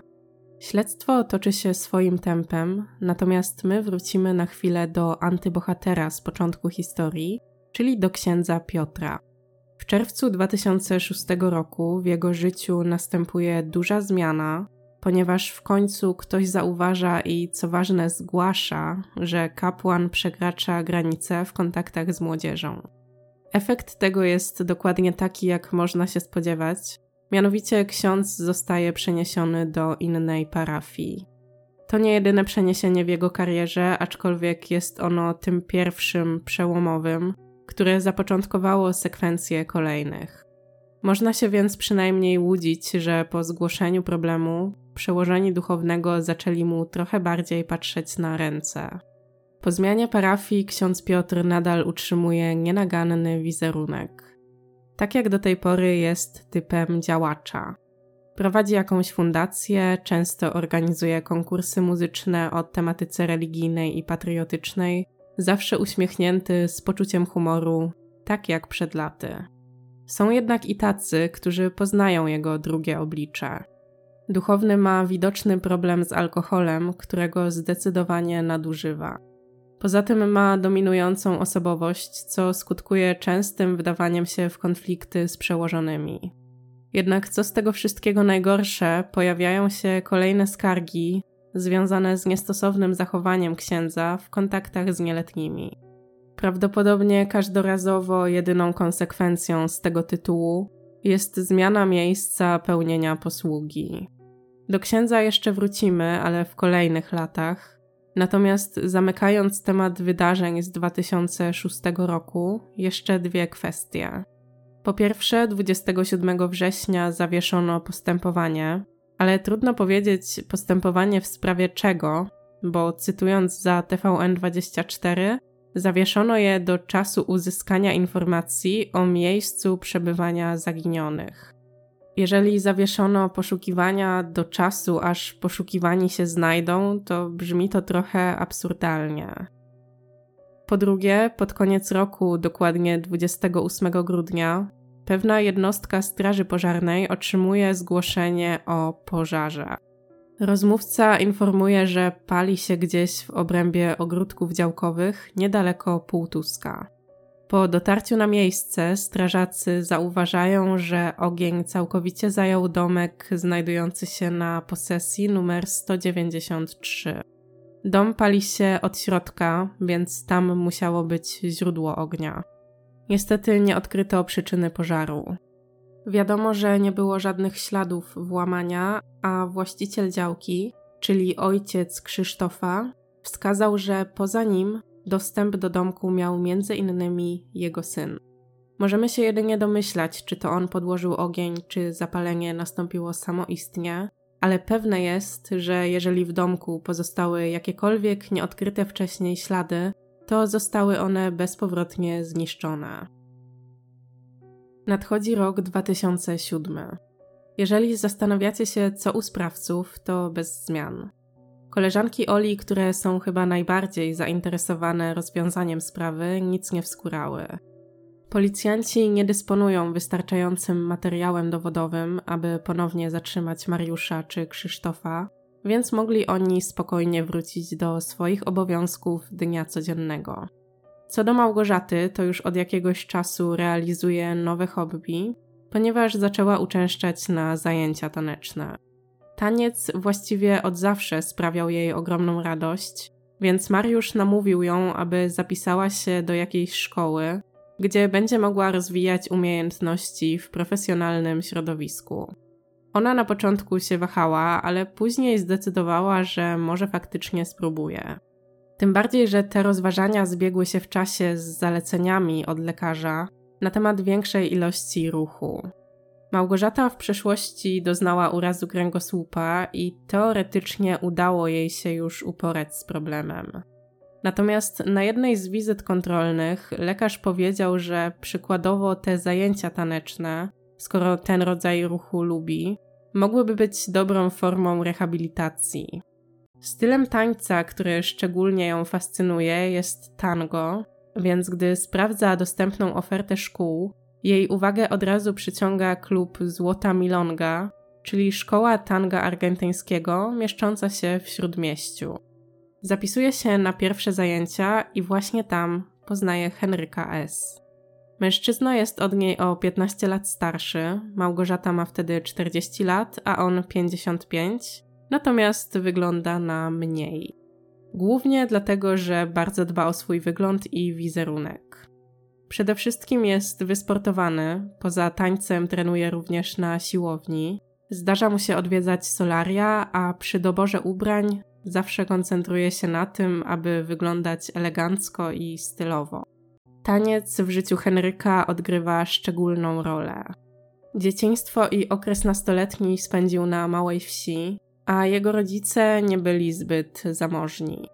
Nigdy nie przypuszczał, że uda mu się osiągnąć tak wiele, ale los mu sprzyjał. Przełomowym wydarzeniem było wyrwanie się z małej miejscowości i przeprowadzka do stolicy, gdzie miał rozpocząć studia. Taniec fascynował go tak naprawdę od dziecka, ale na wsi nie mógł rozwijać swojej pasji. Nie miał gdzie trenować, w okolicy nie było żadnej salki tanecznej, ani tym bardziej zorganizowanych zajęć, na których mógłby szlifować swoje umiejętności. Warszawa, w której zdecydował się zamieszkać, to był inny świat, który stwarzał zupełnie nowe możliwości. W trakcie studiów zapisał się do swojej pierwszej grupy tanecznej. Był tak dobry, że bez przeszkód mógł zmieniać zespoły, w których występował, bo wszyscy przyjmowali go z otwartymi ramionami. Po ukończeniu studiów zajął się projektowaniem linii energetycznych i to zajęcie praktykuje nadal w 2007 roku. Uchodzi za świetnego fachowca w swojej dziedzinie, co ważne, fachowca posiadającego nie tak często występujący w tamtych czasach zakres kompetencji. To, że ma jakieś unikatowe zdolności, mocno odbija się na jego zarobkach. Henryka stać na drogie auto, ubrania oraz dodatki. W związku z tym, że kiedyś nie miał nic, a dzięki swojej ciężkiej pracy osiągnął duży sukces, lubi pokazywać innym, ile ma pieniędzy. Nie chcę, żeby to zabrzmiało jakkolwiek negatywnie. Po prostu, jak ktoś ma duże środki do spożytkowania co miesiąc, to jedni będą je przeznaczać bardziej na swoją wygodę czy jakieś nowe doświadczenia, ale niekoniecznie będzie im zależeć, żeby inni wiedzieli, że są zamożni. Natomiast niektórzy mogą chcieć sprawiać takie wrażenie, chcieć pokazać, że noszą na przykład zegarek za kilka tysięcy albo jakieś inne drogie dodatki. No i Henryk był właśnie w tej drugiej grupie, więc ogólnie wśród jego znajomych było wiadomo, że jest człowiekiem, który ma spore zasoby finansowe. Mimo tego w jego towarzystwie nie czuło się, że mężczyzna w jakiś sposób się wywyższa. Jest bardzo szarmancki i empatyczny, a gdy zachodzi taka potrzeba, zawsze wyciąga pomocną dłoń. W międzyczasie założył rodzinę, ma żonę i dwie córki w wieku nastoletnim, ale chyba już tak bliżej dorosłości. Młodsza Iwona na pewno nadal mieszka z rodzicami w ich mieszkaniu na Żoliborzu. Na temat starszej brakuje informacji. Co do ich wzajemnych relacji, w źródłach pojawiają się sugestie, że nie były one aż tak dobre. Można powiedzieć, że były to relacje poprawne, ale jednocześnie czasami chłodne. Henryk chyba bardziej koncentrował się na swojej pasji i pracy niż na rodzinie. Co do pasji, to mimo upływu lat i okazjonalnych docinków ze strony znajomych, Henryk nie odpuszcza i gdy tylko ma wolną chwilę, chodzi na zajęcia i wieczorki taneczne, a jeżeli tego czasu ma więcej, to zdarza się nawet, że wyjeżdża na zorganizowane obozy. Gdy wybierał szkołę tańca, zdecydował się na pobliski klub Złota Milonga i w ten sposób losy jego i Małgorzaty połączyły się.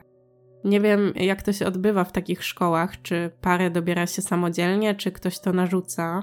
W każdym razie po krótkim czasie Małgorzata i Henryk zaczynają trenować i występować właśnie jako para.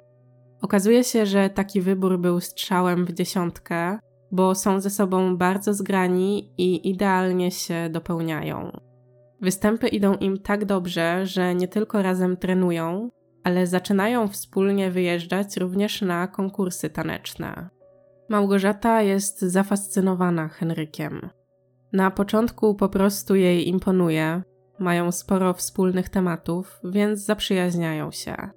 Jednak im więcej czasu ze sobą spędzają, tym bardziej zaczyna się jej podobać. Często opowiada o nim Mariuszowi i to w takim tonie wyrażającym podziw. Mówi, że Henryk dużo zarabia, jest przedsiębiorczy, często organizuje jakieś wystawne przyjęcia, bardzo o siebie dba itd. Ogólnie ta fascynacja jest obustronna, ponieważ Henryk również uważa swoją taneczną partnerkę za atrakcyjną i często jej to okazuje. Nie mają romansu w takim fizycznym znaczeniu, ale widać, że podobają się sobie i zdarza się, że ze sobą flirtują. Mariusz jest zazdrosny o Małgorzatę i powoli zaczyna mieć dość słuchania o Henryku oraz o wszystkich jego zaletach. Gdy partnerka cokolwiek o nim wspomina, wpada we wściekłość. Czarę goryczy przelewa prezent, który Małgorzata dostaje od Henryka, mianowicie dość drogi zegarek. Dla Henryka pewnie nie był to jakiś znaczący wydatek, ale obiektywnie patrząc, był to kosztowny prezent, którego nie daje się raczej jakiejś przypadkowej osobie. Jest środa 7 marca 2007 roku, godziny popołudniowe. Henryk tego dnia nie czuje się najlepiej. W ostatnich dniach musiał się przeziębić, ma już pierwsze objawy choroby i czuje, że dysponuje mniejszymi siłami niż zazwyczaj. Bardzo źle się składa, bo na ten dzień ma już plany. Idzie na wieczorek taneczny, który ma się odbyć w Domu Kultury przy ulicy Grujeckiej. Najchętniej zostałby w domu, ale jak on się tam nie zjawi, to odbiera możliwość występu również swojej partnerce, czyli Małgorzacie. Ze względu na nią decyduje, że da radę i późnym popołudniem wychodzi z domu. Jest trochę rozkojarzony przez złe samopoczucie, więc zapomina zabrać ze sobą telefonu komórkowego. Kieruje się na parking, wsiada do auta i jedzie w umówione miejsce spotkania. Wydarzenie kończy się wieczorem około godziny 22.30, a Henryk wychodzi z domu kultury w towarzystwie dwóch koleżanek Małgorzaty i Joli. Najpierw odprowadza Małgorzatę do jej samochodu, żegnają się, a ona odjeżdża w kierunku domu. On razem z Jolą idzie do swojej Toyoty Avensis, symbolu statusu w tamtych czasach, jak to zostało określone w jednym ze źródeł. Obiecał Joli, że odwiezie ją do domu i z tej obietnicy się wywiązuje. Po odwiezieniu koleżanki kieruje się do siebie na Żoliborz. Chwilę przed godziną 23 samochód zostawia jak zawsze na strzeżonym parkingu, a kartę oddaje stróżowi. Wymieniają kilka zdań, dobrze się znają, bo Henryk to stały klient, potem się żegnają, a on idzie w stronę bloku. Zostaje mu do przejścia jakieś 150 metrów. W międzyczasie widzi go dwóch świadków, jednak co zaskakujące, Henryk do domu nie dociera. Żona i córki są bardzo zaniepokojone, więc następnego dnia w czwartek dzwonią do znajomych i przyjaciół Henryka, aby ustalić, czy nie zatrzymał się u kogoś z nich. Nikt jednak nie miał z nim kontaktu w ciągu ostatnich kilku godzin. Żona kontaktuje się też z Małgorzatą. Ona odpowiada, że widziała się z Henrykiem wieczorem na zajęciach, ale rozstali się na parkingu przed domem kultury. Po tym już się z nią nie kontaktował. Kolejnego dnia w piątek na komórkę, którą Henryk zostawił w domu, przychodzi dziwny SMS. Nadawcą jest jakiś obcy numer, a autor wiadomości zwraca się bezpośrednio do Iwony. Cytat pochodzi z książki Opowiem ci o zbrodni. Iwonko, muszę załatwić pewne sprawy i nie będzie mnie przez około dwa tygodnie. Nie martwcie się i nie gniewajcie, że odzywam się dopiero teraz. Całuję tata. Ten SMS nikogo nie uspokaja, wręcz przeciwnie. Iwona jest pewna, że to nie jej tata jest nadawcą wiadomości. Po pierwsze, dlatego, że absolutnie nigdy nie nazywał jej Iwonką, a po drugie, nie miał też w zwyczaju kończyć SMS-ów formami typu całuje tata. Informuje o dziwnej wiadomości mamę, która stwierdza, że w takim razie trzeba zgłosić zaginięcie policji. Jeszcze tego samego dnia jadą na komisariat i zaczynają prowadzić poszukiwania na pełną skalę. Na ulicach Warszawy rozwieszają plakaty ze zdjęciem Henryka, a Iwona nagrywa wideo apel, który publikuje w internecie. Na nagraniu trzyma jeden z plakatów, mówi, że to jej tata i prosi o kontakt wszystkich, którzy widzieli go w ciągu ostatnich dwóch dni albo wiedzą, gdzie może przebywać. Tak mija weekend, w sprawie nie pojawia się żadne nowe doniesienia. Za to w poniedziałek 12 marca na wcześniej wspomnianą komórkę przychodzi kolejny SMS. Nadawca informuje w nim, że pilnie potrzebuje pieniędzy. Dokładnie chodzi o kwotę 50 tysięcy złotych. Iwona próbuje połączyć się z numerem, z którego przychodzą wiadomości, ale nikt nie odbiera. Razem z mamą przekazują nowe informacje policjantom, którzy mają spróbować namierzyć numer. Ustalają, że pozostaną w kontakcie. Gdyby pojawiły się jeszcze jakieś wiadomości, kobiety mają natychmiast to zgłaszać. Trzecia i ostatnia wiadomość przychodzi już dzień później, we wtorek 13 marca, Treść ponownie cytuję z wcześniej wspomnianej książki. Jutro mam ostateczny termin oddania pieniędzy. Jeśli ich nie będzie, to już nie będę mógł więcej się odzywać. Proszę, wpłaćcie je, już dłużej nie wytrzymam. To po tym SMS-ie Iwona wpada na pomysł, aby zadać osobie po drugiej stronie pytanie kontrolne. Żałuję, że nie zrobiła tego wcześniej, ale już nie cofnie czasu. Teraz trzeba działać szybko. Czym prędzej bierze telefon i zadaje pytanie, na które tylko Henryk będzie znał odpowiedź, mianowicie ile mamy zwierząt w domu. Pytanie jest podchwytliwe, bo powszechnie wiadomo, że rodzina ma kotka. Natomiast krótko przed zniknięciem Henryka kotka urodziła małe i tylko domownicy są w stanie powiedzieć, ile dokładnie kotów mają w tym momencie w mieszkaniu. Ostatecznie pytanie kontrolne pozostaje bez żadnej odpowiedzi, a telefonu, z którego wysłano tajemnicze SMSy, nie udaje się namierzyć. Policja i prokuratura działają dalej i przez kolejne miesiące przesłuchują świadków oraz zbierają wskazówki, mające doprowadzić ich do odpowiedzi na pytanie, co się stało z Henrykiem. Śledczy uzyskują wyciągi z jego kont bankowych, a także informacje o działaniach wykonywanych jego kartami debetowymi i kredytowymi. To daje pierwszy punkt zaczepienia, ponieważ okazuje się, że już jakieś 3 godziny po tym, jak Henryka widziano po raz ostatni, czyli 8 kwietnia około godziny drugiej w nocy, ktoś wypłacił z jego konta kwotę 3000 złotych. Transakcji dokonano przy użyciu bankomatu w Wyszkowie, to jest w mieście leżącym jakieś 40 km od obrzeży Warszawy. Pojawia się więc pytanie, czy to Henryk pofatygował się taki kawał drogi tylko po to, żeby wypłacić pieniądze, czy ktoś mu tą kartę ukradł. Jeżeli by uznać tą drugą wersję za prawdziwą, to rodzi się pytanie, skąd ktoś obcy znał PIN. Śledczym już po raz drugi w tej sprawie szczęście sprzyja, bo okazuje się, że bankomat, o którym mowa, ma zainstalowany monitoring. Uzyskują nagranie z interesującego ich przedziału czasowego i wnikliwie je oglądają. O wskazanej godzinie do bankomatu podszedł wysoki, szczupły mężczyzna i przy użyciu karty wypłacił sporą sumę pieniędzy. Niestety jest noc, ciemno, nagranie jest nie najlepszej jakości, a mężczyzna osłania twarz dłonią i na głowie ma kaptur. Wobec tego wydawałoby się, że ten trop to ślepa uliczka, ale z tej samej godziny jest jeszcze jedno nagranie, na którym z kolei widać parking niedaleko bankomatu. Wiadomo, jakim samochodem podjechał tajemniczy mężczyzna.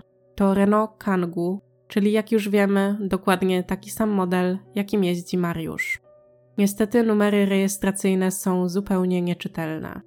Kolejne próby wypłaty środków mają miejsce w następnych dniach i trwają do 14 marca, kiedy to tajemniczy sprawca się poddaje.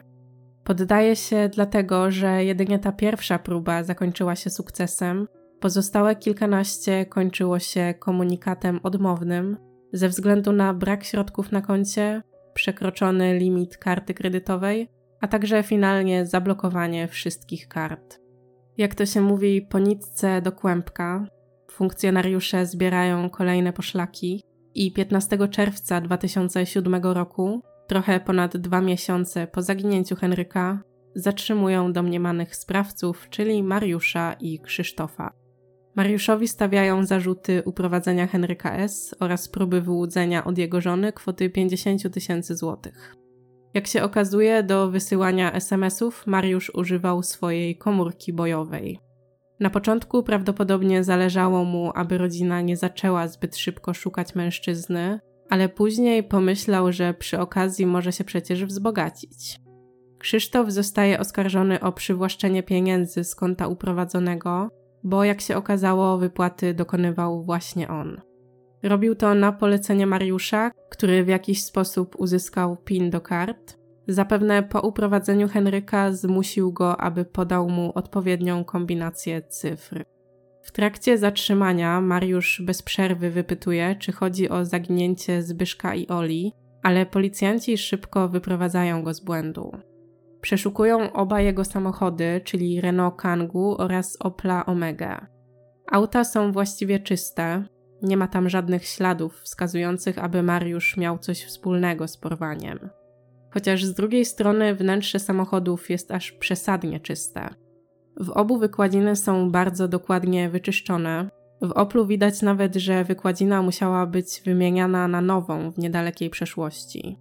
Oba auta są badane za pomocą odczynników, które mocno reagują na krew, ale też na inne ślady biologiczne. W praktyce wygląda to tak, że właściwie w każdej użytkowanej przez człowieka przestrzeni coś się podświetli po użyciu takiego odczynnika, bo też każdy zostawia jakieś ślady. Samo w sobie niekoniecznie świadczy to o popełnieniu zbrodni. Zadaniem śledczych jest przebadanie powierzchni tak, aby ze wszystkich śladów wyodrębnić te dające się powiązać na przykład z ofiarą albo ze sposobem popełnienia przestępstwa. Problem z samochodami Mariusza jest taki, że tam nie podświetla się zupełnie nic. Jakby ich wnętrza zostały bardzo dokładnie zdezynfekowane, a potem w ogóle ich nie używano. Ten brak śladów to jedno, ale bardziej zastanawiające są przedmioty, które znaleziono w środku. Zabezpieczono m.in. opaski zaciskowe, pałki teleskopowe, saperkę oraz atrapę broni.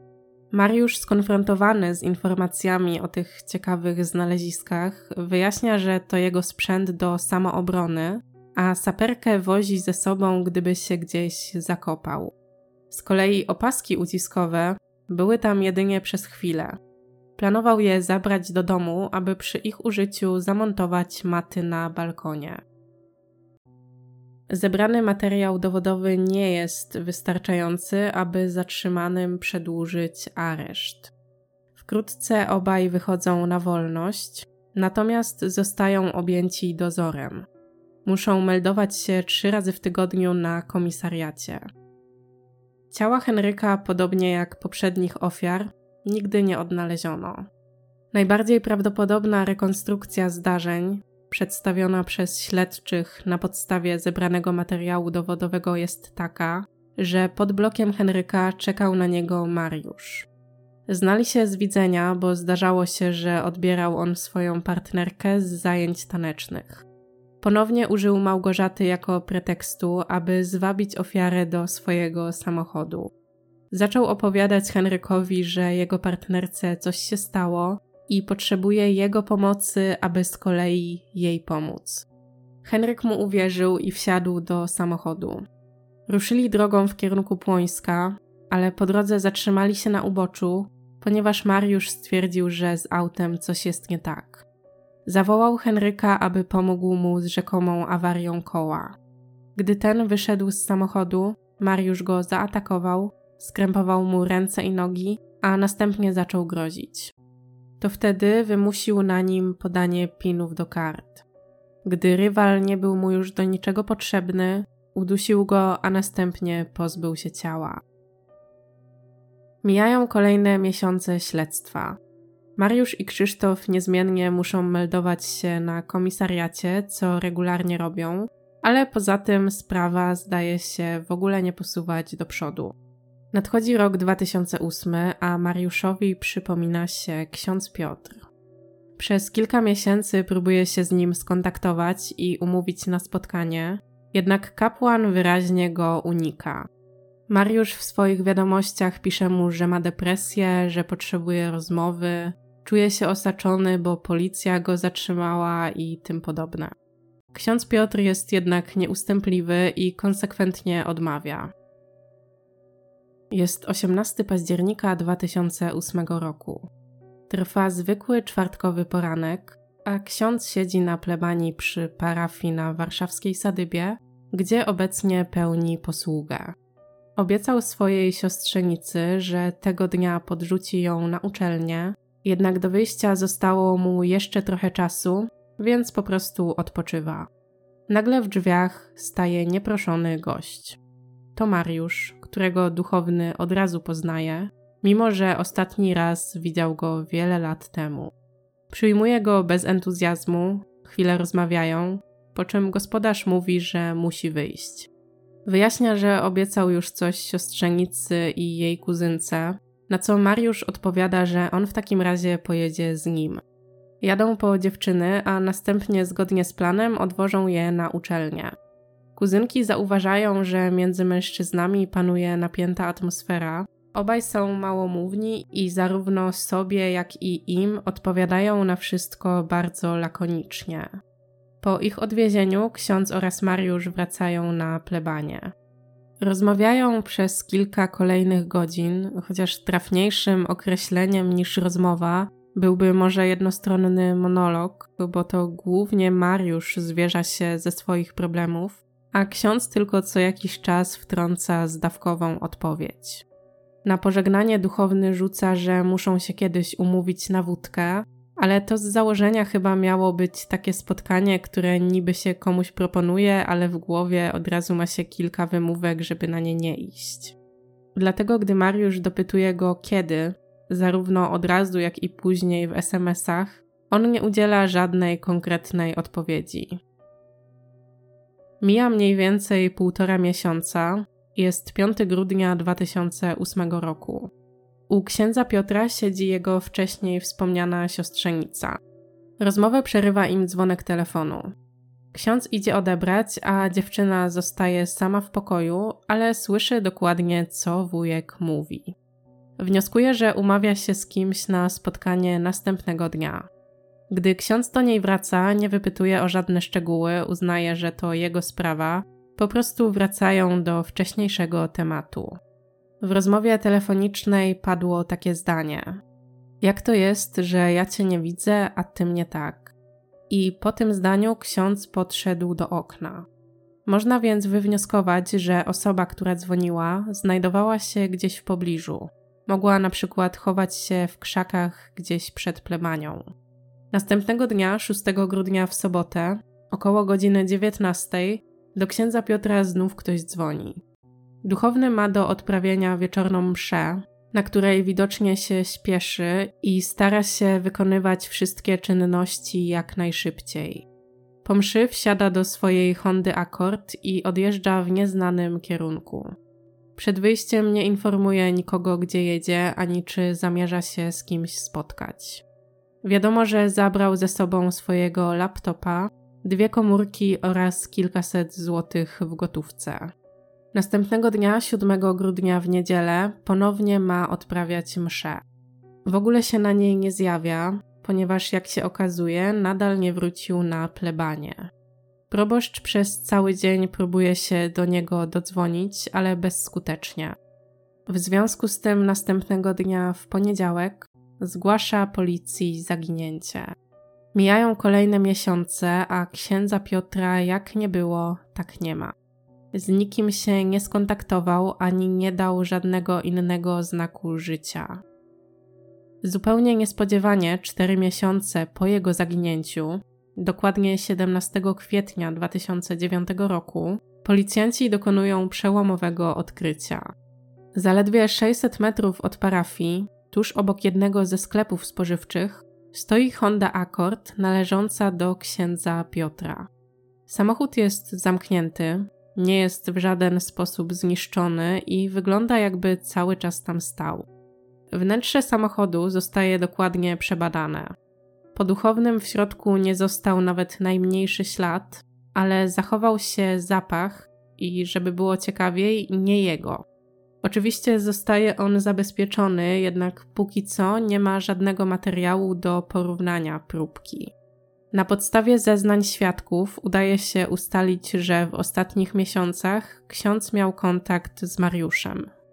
Jako, że jest on podejrzanym w innych sprawach dotyczących zaginięć, policjanci decydują się ponownie go przesłuchać.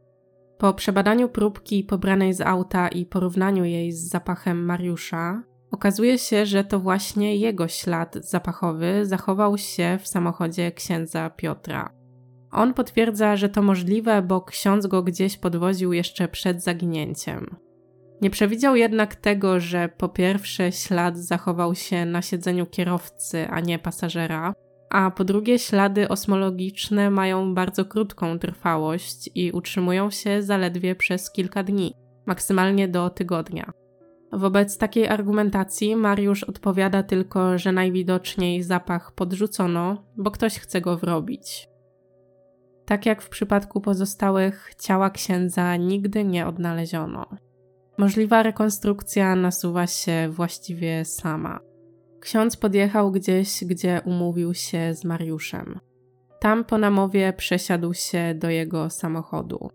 Być może Mariusz chciał z nim porozmawiać o przeszłości, może groził, że nagłośni sprawę, skoro ksiądz tak szybko do niego przyjechał, mimo wcześniejszego braku chęci. Gdy duchowny wsiadł do jego samochodu, wywiózł go gdzieś, następnie obezwładnił i udusił. Przed śmiercią ksiądz Piotr był kompletnie bezbronny, łatwa ofiara, zupełnie tak jak kiedyś Mariusz. Jeszcze nawiązując do tego wątku, dodam, że zapach zachował się nie tylko na siedzeniu kierowcy, ale też na tylnych siedzeniach. Prawdopodobne wytłumaczenie jest takie, że Mariusz przemieszczał się po całym samochodzie, aby dokładnie go wyczyścić. Prawie mu się to udało, ponieważ poza zapachem niczego nie znaleziono. Ustalono także, że numer, z którego ktoś dzwonił do duchownego przed zaginięciem, jest przypisany do telefonu mężczyzny, który kilka miesięcy wcześniej zgubił swoją komórkę. Według późniejszych zeznań Krzysztofa, gdy pewnego razu szli z Mariuszem na komisariat, aby podpisać dozór, jego kuzyn znalazł jakiś telefon na stacji benzynowej i go sobie przywłaszczył. Pętla wokół Krzysztofa i Mariusza się zacieśnia, bo jak mogliście usłyszeć, występuje bardzo dużo tych wszystkich zbiegów okoliczności. Ponadto w końcu dochodzi do ważnej organizacyjnej zmiany w sposobie prowadzenia śledztwa. Do tej pory, z uwagi na to, że sprawy dotyczyły zaginięć, zajmowała się nimi prokuratura rejonowa i to właściwie nie jedna jednostka, a aż trzy. Każde zaginięcie zgłaszał ktoś inny, naturalnie oprócz pierwszego, bo Ola i Zbigniew zaginęli jednocześnie. Natomiast i tak były to trzy osobne zgłoszenia, każde przyjęte na innym komisariacie, więc też skierowane później do trzech różnych prokuratur odpowiadających danemu rejonowi. W końcu w 2009 roku ktoś dochodzi do wniosku, że przecież te trzy sprawy łączy jedna osoba Mariusz B i może warto byłoby na nie spojrzeć w sposób całościowy. To wtedy zwierzchnictwo nad trzema śledztwami, od tej chwili połączonymi w jedno, przejmuje prokuratura okręgowa w Warszawie. Śledczy na bieżąco monitorują, czy ktoś z poszukiwanych nie zgłosił się na przykład do ZUS-u lub NFZ-u, aby coś załatwić, ale to ślepa uliczka, nic takiego nie miało miejsca. Wiadomo też, że ważność paszportów, które Ola i Zbigniew zostawili w domu, się zakończyła. Prowadzący śledztwo liczą więc, że może ojciec i córka zgłoszą się do urzędu, aby wyrobić nowe dokumenty, ale z oczywistych względów nie mają takiej możliwości. Finalnie jeszcze w tym samym roku, dokładnie 14 września, Mariusz i Krzysztof zostają ponownie zatrzymani. Na razie pod zarzutem uprowadzenia, i to jedynie Oli i Zbigniewa. Łańcuch poszlak jest na tyle mocny, że z dużym prawdopodobieństwem kolejne miesiące spędzą w areszcie. W trakcie zatrzymania podejrzani nie sprawiają żadnych problemów. Krzysztof milczy, a Mariusz jest nad wyraz spokojny i opanowany. Nie okazuje żadnych emocji, zachowuje się kulturalnie i jest w pełni kontaktowy. Budzi to mieszany odbiór, ponieważ jeden z oficerów uznaje, że zatrzymany zachowuje się wręcz dostojnie. Uśmiecha się, a w tym uśmiechu da się dostrzec ironię. Zupełnie tak, jakby był bardzo dumny z siebie, a jednocześnie w ogóle nie czuł się zagrożony. Jego zdanie podzielają również przesłuchujący Mariusza, ponieważ w trakcie składania zeznań zdecydowanie da się zauważyć, że zatrzymany jest z siebie zadowolony. Pyta policjantów, czy mieli już kiedyś do czynienia z taką sprawą i nadmienia, że to pewnie ewenement w ich karierze. Początkowo nie jest zbyt skory do współpracy i na każdym kroku podkreśla, że nic na niego nie mają. Wypowiada też później cytowane wielokrotnie zdanie: Nie ma ciał, nie ma sprawy. Mijają kolejne godziny, a przesłuchiwany, postawiony w krzyżowy ogień pytań mięknie i przyznaje, że odebrał życie Oli i Zbigniewowi, a zwłoki ukrył gdzieś w lesie w okolicach Półtuska. Około godziny 23 wraz z policyjną eskortą jedzie na wizję lokalną, na której ma jedno zadanie wskazać miejsce ukrycia ciał. Niestety warunki nie sprzyjają takim poszukiwaniom. Jest kompletnie ciemno, a policjanci nie mają odpowiedniego sprzętu. Po wielu godzinach nocnych poszukiwań wracają na komendę z niczym. Jednak następnego dnia, 15 września, w godzinach porannych nadchodzi przełom, którego nikt się chyba nie spodziewał. Na przesłuchaniu trwającym dokładnie 47 minut, od godziny 5.58 do 6.45, Mariusz, który w tamtej chwili nie śpi już od ponad doby, przyznaje się do łącznie czterech zabójstw. Jest to o tyle szokujące, że póki co został zatrzymany jedynie za uprowadzenie dwóch osób. Nikt nie spodziewał się, że przyzna się do czegokolwiek ponad to. On jednak opisuje, że poza Olą i Zbigniewem zamordował Henryka, jego ciało ukrył w lesie w okolicach Mławy, a także księdza Piotra, którego potem pogrzebał na polanie niedaleko rzeki Narew. Przesłuchanie odbywa się bez obecności prokuratora. Policjanci nie zdążyli go wezwać po tym, jak zatrzymany zadeklarował chęć złożenia wyjaśnień. Treść zeznań zostaje w całości zarejestrowana na nagraniu wideo. Po ich złożeniu Mariusz rozrysowuje na mapie, gdzie dokładnie ukrył wszystkie ciała. To daje kolejny punkt zaczepienia i nadzieję, że może jeszcze uda się znaleźć zmarłych. Jednak jak się szybko okazuje, wszystko toczyło się wręcz zbyt łatwo. Przesłuchiwany wkrótce stracił chęci do współpracy, a gdy policjanci próbują doprecyzować szczegóły, odpowiada, że nie wie, nie powie teraz, bo nie może i tak dalej. Funkcjonariusze muszą więc opierać się na tym, co wcześniej udało im się od niego wyciągnąć, i z ukierunkowaniem na te miejsca rozpoczynają poszukiwania. Sprowadzają psy z jurajskiej grupy GOPR, specjalizujące się w poszukiwaniach zwłok. Angażują też strażaków, którzy sprawdzają zbiorniki wodne, rzekę oraz jezioro w okolicach, o których wspominał Mariusz. W wyznaczonych miejscach ekipa poszukiwawcza natrafia na wiele przeszkód, między innymi gęste zarośla oraz zbiorowiska śmieci. Mimo tego szukają dalej i podsumowując w ciągu kolejnych dni albo nawet tygodni, sprawdzają wskazane lokalizacje wzdłuż i wszerz. Niczego tam nie znajdują, więc pojawiają się domniemania, że Mariusz ich okłamał.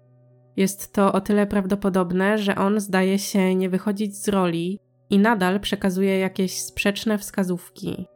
Na przykład, gdy policjanci wiozą go na kolejne przesłuchanie, mówi im nagle, że teraz może pokazać prawdziwe miejsce ukrycia zwłok, tym samym sugerując, że wcześniej wprowadził ich w błąd. Śledczy do jego kolejnych rewelacji podchodzą z dystansem, ale wszystko sprawdzają. Niestety bez rezultatu. Skupiam się bardziej na opisie Mariusza, bo Krzysztof w początkowej fazie przesłuchań milczy i nie przyznaje się do żadnego z zarzucanych mu czynów. Dopiero po czasie śledczym udaje się z niego wyciągnąć jego wersję zdarzeń. Skutkuje to tym, że w swoich zeznaniach Krzysztof całkowicie obciąża kuzyna. Wkrótce okazuje się, że sytuacja jest bardziej dynamiczna niż można by się spodziewać. Obaj zatrzymani wycofują złożone wcześniej wyjaśnienia i niezależnie od siebie oskarżają przesłuchujących ich policjantów o wymuszanie zeznań przemocą. Dokładnie opisują zadawane im tortury, a przedstawione opisy brzmią tak poważnie i przekonująco, że prokuratura wszczyna w tej sprawie postępowanie. Według Mariusza policjanci między innymi bili go pałkami, a także razili paralizatorem. Dowodem na to, że zeznawał pod presją i opisywał wszystko tak, jak kazali mu funkcjonariusze, ma być fakt, że w swoich zeznaniach używał sformułowań, których wcześniej nie znał, na przykład porwanie dla korzyści majątkowej. Prokurator zasięga opinii biegłych, a także wnikliwie analizuje materiał wideo z kluczowego przesłuchania. Jeżeli faktycznie policjanci stosowaliby przed nim takie formy przemocy, jakie opisali Mariusz i Krzysztof, to na samym przesłuchaniu mężczyźni powinni mieć liczne ślady na ciele. Natomiast na nagraniu nie widać, aby na odkrytych częściach ciała mieli jakiekolwiek rany czy zasinienia. To jest pierwszy sygnał, że podejrzani mogą mijać się z prawdą. Druga kwestia to opinia biegłych psychologów, którzy stwierdzają, że treść złożonych wyjaśnień nie była efektem wywieranej presji. Teoretycznie, jeżeli któryś z nich byłby zmuszany, aby przedstawić konkretną wersję zdarzeń, to raczej byłaby to wersja pełna, nie zawierająca żadnych luk, mogąca stanowić niepodważalny dowód dla sądu. Natomiast w zeznaniach przedstawionych przykładowo przez Mariusza, mimo że przyznał się do winy, tych luk jest sporo. Po pierwsze, w ogóle nie chciał odpowiadać na pytania dotyczące Krzysztofa, treść zeznań dotyczyła tylko jego. Po drugie, na resztę pytań odpowiadał bardzo niedokładnie. Na przykład, gdy policjant spytał go, czy chce pojechać na działkę, aby coś im pokazać, on odparł, że chce im pokazać pewne miejsce, ale gdy dopytywali jakie, mówił, że nie może teraz zdradzić. Trochę to brzmi tak, jakby grał z nimi w jakąś grę. Niby uchyla rąbka tajemnicy, ale jednak nie do końca. Postępowanie o stosowanie przemocy względem zatrzymanych ma później kontynuację na sali sądowej. Żeby przy opisie procesu nie mieszać i skupić się tylko na zabójstwach, opiszę wszystko, co związane z tym wątkiem teraz. Obrona za jeden z kluczowych argumentów przemawiających za prawdomównością podejrzanych podała fakt, że Mariusz i Krzysztof niezależnie od siebie poinformowali prokuratora o zachowaniu policjantów. Przez cały czas byli od siebie odizolowani i nie mogli ustalić wspólnej wersji. Według sądu natomiast od uprowadzenia Oli i Zbigniewa do ostatecznego zatrzymania podejrzanych minęły ponad 3 lata, więc Mariusz i Krzysztof mieli bardzo dużo czasu, żeby ustalić wspólnie plan awaryjny w razie wpadki. To, że nie zrobili tego w trakcie pobytu w areszcie, nie znaczy, że nie pomyśleli o tym wcześniej. Co więcej, Krzysztof miał powiedzieć jednemu z policjantów już po fakcie, że do złożenia zeznań obciążających funkcjonariuszy namówił go jego adwokat. Adwokat, który reprezentował również Mariusza, więc wiedział, że przyjął on taką samą linię obrony. Jeszcze przed procesem Mariusz zostaje przebadany wariografem, a wyniki tego badania są bardzo wymowne. Przesłuchiwany mocno reaguje na pytania dotyczące zabójstwa i miejsca ukrycia zwłok. Wyniki badania to jedynie poszlaka, aczkolwiek skoro tutaj mamy do czynienia i tak z procesem poszlakowym, to wszystko może się przydać na dalszych etapach. Ze względu na to, że początkowo sprawa była prowadzona przez trzy różne prokuratury, występuje problem ze sformułowaniem aktu oskarżenia. Finalnie do sądu zostają skierowane dwa akty, więc sprawa jest rozbita na dwa procesy. Skutkuje to tym, że od daty rozpoczęcia pierwszej z wielu rozpraw do końcowego wyroku Sądu Najwyższego upływa blisko 10 lat. Pierwszy akt oskarżenia trafia do sądu 17 sierpnia 2010 roku. Dotyczy on wyłącznie pozbawienia wolności Zbigniewa i grożenia mu w celu osiągnięcia korzyści majątkowej. Jak wiemy, żadne z roszczeń nie zostało ostatecznie spełnione, więc zarzuty obejmują jedynie usiłowanie.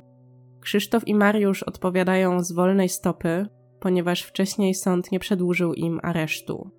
Ciekawe, bo było to już po tym, jak Mariusz przyznał się do czterokrotnego zabójstwa. Widać, prokuratura nadal gromadziła potrzebny materiał dowodowy, a to, co zdobyli do tej pory, nie było wystarczające, aby trzymać podejrzanych w zamknięciu. W każdym razie, pomimo wyjścia na wolność, są pod całodobową obserwacją. Pominę teraz chronologię, aby najpierw opisać ten proces w całości, a później przejdziemy do tego dotyczącego zabójstw. Pierwszy wyrok zapada przed Sądem Okręgowym Praga Południe, trochę ponad rok później, czyli 14 października 2011 roku. Mariusz jako inicjator porwania zostaje skazany na 5 lat pozbawienia wolności, natomiast Krzysztof jako pomocnik na 3 lata i 8 miesięcy. Po tym wyroku były jeszcze apelacje. Sprawa była cofana do ponownego rozpatrzenia i miała swój finał dopiero 5 lat później. 4 listopada 2016 roku sąd apelacyjny w Warszawie zmniejszył pierwotny wyrok i skazał Mariusza na 4 lata więzienia, a Krzysztofa na 2. Nie znalazłam informacji na temat procesu kasacyjnego, więc albo po prostu go nie było, albo nie komentowano go w mediach. Kończąc już ten wątek, to w czasie, gdy zapada pierwszy wyrok w sprawie, prokurator zbiera materiał dowodowy dotyczący zabójstw i tym samym przesłuchuje różnych świadków, między innymi mamę Mariusza. Kobieta zawzięcie twierdzi, że zna swojego syna i jest pewna, że nikogo by nie zabił, ale to jak wiadomo klasyczne podejście wśród bliskich sprawców. Ale dodatkowo mama Mariusza w rozmowie z mediami opowiada, że też została pobita przez policjanta, zupełnie tak jak wcześniej jej syn. Policjant miał również powiedzieć o Mariuszu winny czy niewinny i tak go wsadzę. Dwa miesiące po tym, jak zapadł pierwszy wyrok, czyli 15 grudnia 2011 roku, prokurator kieruje do sądu drugi akt oskarżenia. Mariuszowi stawia zarzuty czterokrotnego zabójstwa, próby wyłudzenia pieniędzy od rodziny Henryka, a także przywłaszczenia sobie pieniędzy wybranych z jego konta. Łącznie grozi mu kara dożywotniego pozbawienia wolności. Krzysztofa oskarża o pozbawienie wolności Oli i Zbigniewa, zacieranie śladów i również przywłaszczenie pieniędzy z konta Henryka. Jemu grozi kara 10 lat więzienia. Na materiał dowodowy składają się m.in. zeznania oskarżonych, zeznania bliskich ofiar, analiza billingów telefonicznych oraz ślady zapachowe. Na sali rozpraw każdorazowo pojawia się mama Zbigniewa, pani Genovefa. Reaguje bardzo emocjonalnie na to, co dzieje się dookoła, ale mimo tego przychodzi na wszystkie rozprawy, ponieważ liczy, że Mariusz w końcu wyjawi, gdzie ukrył ciała. Najbardziej boli ją to, że nie może pochować syna ani wnuczki. W rozmowie z interwencją mówi, że chciałaby odzyskać chociaż po jednej ich kostce, aby wyprawić uroczystości pogrzebowe. Na rozprawach pojawiają się też m.in. matka Małgorzaty oraz wcześniej wspomniana matka Mariusza. Widać, że kobiety są ze sobą w bardzo dobrych stosunkach, minimum koleżeńskich. Sam Mariusz w trakcie procesu zachowuje stoicki spokój, ma ze sobą notes oraz długopis i zapisuje każde słowo, jakie pada na sali sądowej.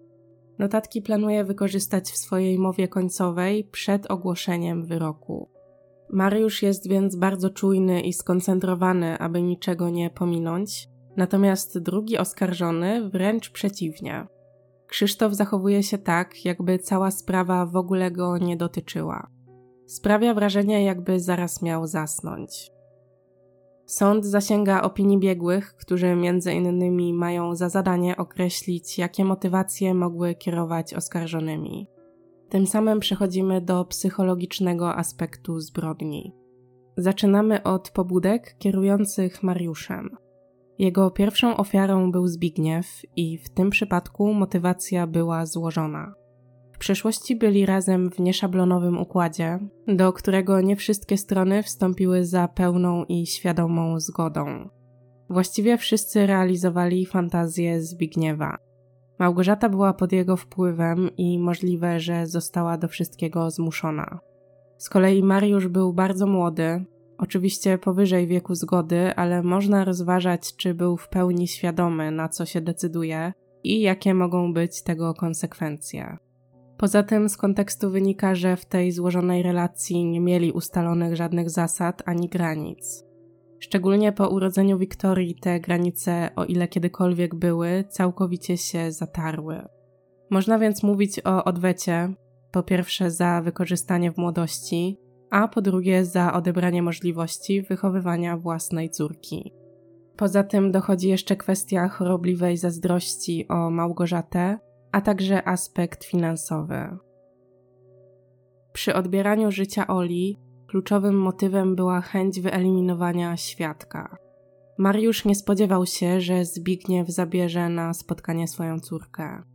Doszło do tego, że dziewczyna za dużo wiedziała i mogła go obciążyć swoimi zeznaniami.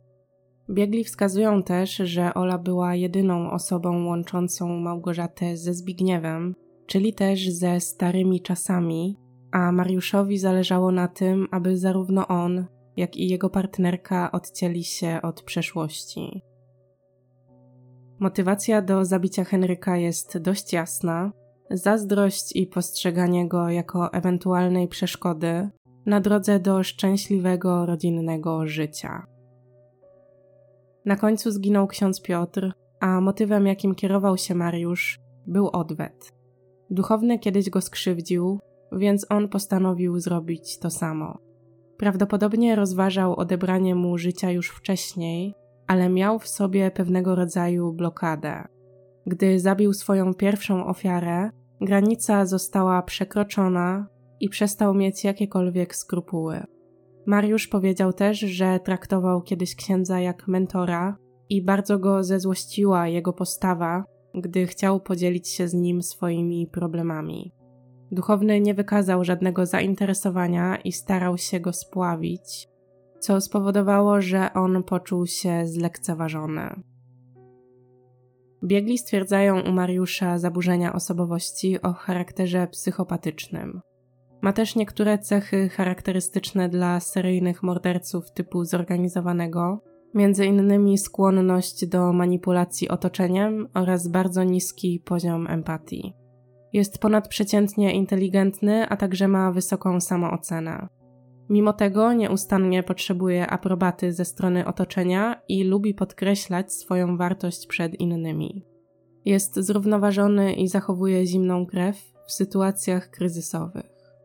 Przyznanie się do winy, a później wycofanie wszystkich zeznań było dla niego chwilą słabości. Chwilą słabości mającą swoje źródło być może w czymś zupełnie przyziemnym, na przykład w zmęczeniu, a może wynikającą z chęci pochwalenia się tym, czego dokonał. Mogło mu zależeć na wywarciu jakiegoś wrażenia na przesłuchujących i zyskaniu ich podziwu.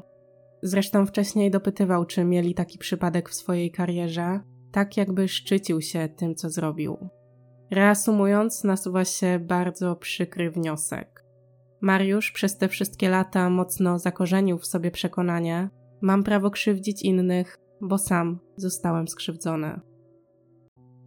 Młodszy o 6 lat Krzysztof był mu całkowicie podporządkowany. Biegli zauważyli, że mężczyzna ma niską samoocenę, a jego iloraz inteligencji pozostaje na poziomie przeciętnym. Charakteryzuje go wzmożona potrzeba akceptacji, a także bycia docenionym. W kryzysowej sytuacji Mariusz wyciągnął do niego pomocną dłoń. Mógł u niego mieszkać właściwie za darmo, jedyną zapłatą było okazjonalne wykonywanie drobnych prac domowych. Poza tym kuzyn go wspierał i był wobec niego opiekuńczy. Nawet w trakcie przesłuchań starał się go chronić i o nic go nie oskarżał. W Krzysztofie przez lata wytworzyło się poczucie zależności od Mariusza. Przytoczę teraz cytat ze strony crime.com, dobrze obrazujący ich relacje. Wykonywałem jego polecenia. Miałem na przykład sprzątać, wychodzić z psem. Jak czegoś nie chciałem zrobić, to Mariusz się denerwował. Stosował psychiczną formę gniewu. Wiedziałem, że muszę to zrobić. Bałem się, że stracę więzi z nim, że każe mi się wynosić, że zostanę sam. Mieliśmy taką relację, że jak czegoś nie wiem, to nie zadaję pytań. Mimo początkowego uzależnienia, już po zatrzymaniu, Krzysztof świadomie przestał idealizować Mariusza. Zaczął dostrzegać jego wady oraz że ta relacja wpływa na niego destrukcyjnie. Powoli zaczął wydostawać się spod jego wpływu, a finalnie złożył wyjaśnienia, w których całkowicie go obciążył. Pierwszy wyrok zapada przed Sądem Okręgowym w Warszawie, dwa i pół roku po skierowaniu aktu oskarżenia. Przewodniczącym składu sędziowskiego jest sędzia Marek Celej, a data ogłoszenia wyroku jest symboliczna, bo 11 kwietnia 2014 roku to ósma rocznica śmierci Oli i Zbigniewa. Mariusz nie traci rezonu, na salę wchodzi uśmiechnięty i entuzjastycznie wita się z obrońcą. za usiłowanie wyłudzenia pieniędzy od rodziny Henryka, a także przywłaszczenie sobie środków z jego konta, zostaje skazany na 3 lata pozbawienia wolności. Za zabójstwo na dożywocie. Niestety nie znalazłam informacji, po ilu latach może się ubiegać o zwolnienie warunkowe. Krzysztof zostaje skazany łącznie na 9 lat więzienia za uprowadzenie, przetrzymywanie, zacieranie śladów, a także wypłatę pieniędzy z konta Henryka. Nie ma dowodów, aby brał udział w kolejnych porwaniach. Mecenas Jan Woźniak, reprezentujący obu oskarżonych, w rozmowie z mediami tuż po rozprawie mówi, że jeśli uzasadnienie pisemne wyroku będzie takie jak ustne, to nie będzie problemu ze sporządzeniem prawidłowej apelacji. Widać jego kryterium zostało spełnione, ponieważ apelacja zgodnie z zapowiedzią zostaje złożona. Drugi wyrok zapada 26 stycznia 2016 roku przed sądem apelacyjnym w Warszawie. Przewodniczącym składu sędziowskiego jest sędzia Paweł Ryciński. W trakcie procesu zeznaje m.in. Małgorzata, która zaczyna gubić się w zeznaniach. Raz przedstawia jedną wersję, raz inną, ale ostatecznie z jej wypowiedzi wynika, że daje Mariuszowi alibi. Zastanawiające, bo Małgorzata oprócz tego, że występuje w procesie jako świadek, to jest też oskarżycielką posiłkową. Oskarżyciele posiłkowi zawsze domagają się kary i to najwyższego wymiaru, tutaj jest wręcz przeciwnie. Małgorzata nie zmienia swojego stosunku do Mariusza i nieustannie wysyła listy do aresztu, w których wyznaje mu miłość. Sędzia zleca prokuratorowi wszczęcie postępowania przeciwko niej ze względu na składanie fałszywych zeznań. Niestety brakuje informacji, jak to postępowanie się zakończyło. Co do procesu o zabójstwo, to finalnie sąd kieruje sprawę do ponownego rozpatrzenia. W trakcie toczącego się śledztwa i oczekiwania na proces, sytuacja ukształtowała się tak, że Krzysztof i Mariusz stanęli po dwóch stronach barykady. Mariusz odwołał swoje zeznania i nie przyznawał się do zarzucanych mu czynów, a Krzysztof, chcąc uniknąć kary za utrudnianie śledztwa, zeznawał przeciwko kuzynowi, jednocześnie umniejszając swoją rolę. Mieli więc rozbieżne interesy wymagające osobnych linii obrony i niedopuszczalne jest, aby w takiej sytuacji reprezentował ich jeden obrońca, a tak przez cały czas było. Wracamy do Sądu Okręgowego w Warszawie, gdzie 26 czerwca 2017 roku zapada trzeci wyrok w sprawie. Przewodniczącym składu sędziowskiego jest sędzia Igor Tuleja. Sąd uznaje, że w przypadku Mariusza nie ma żadnych okoliczności łagodzących. Oskarżony do tej pory nie okazał skruchy ani nie przeprosił bliskich ofiar za swoje postępowanie. Według sądu, mimo braku ciał, to nie jest proces poszlakowy, ponieważ poszlaka to słabszy dowód i musi być ściśle powiązana z innymi poszlakami, aby na ich podstawie kogoś oskarżyć. W tej sprawie zebrano bardzo mocny materiał dowodowy, a kluczowym dowodem jest nie ciało, a zeznania Mariusza, który przyznał się do winy. Cytując za Onetem, ale nie tylko, bo tą wypowiedź sędziego Tulei przytaczało wiele innych źródeł, zdaniem sądu cena, jaką się płaci za czyjeś życie, może być tylko jedna dożywocie. Zgodnie z tym sąd wymierza Mariuszowi karę czterokrotnego dożywocia z możliwością ubiegania się o zwolnienie warunkowe po odbyciu 40 lat kary.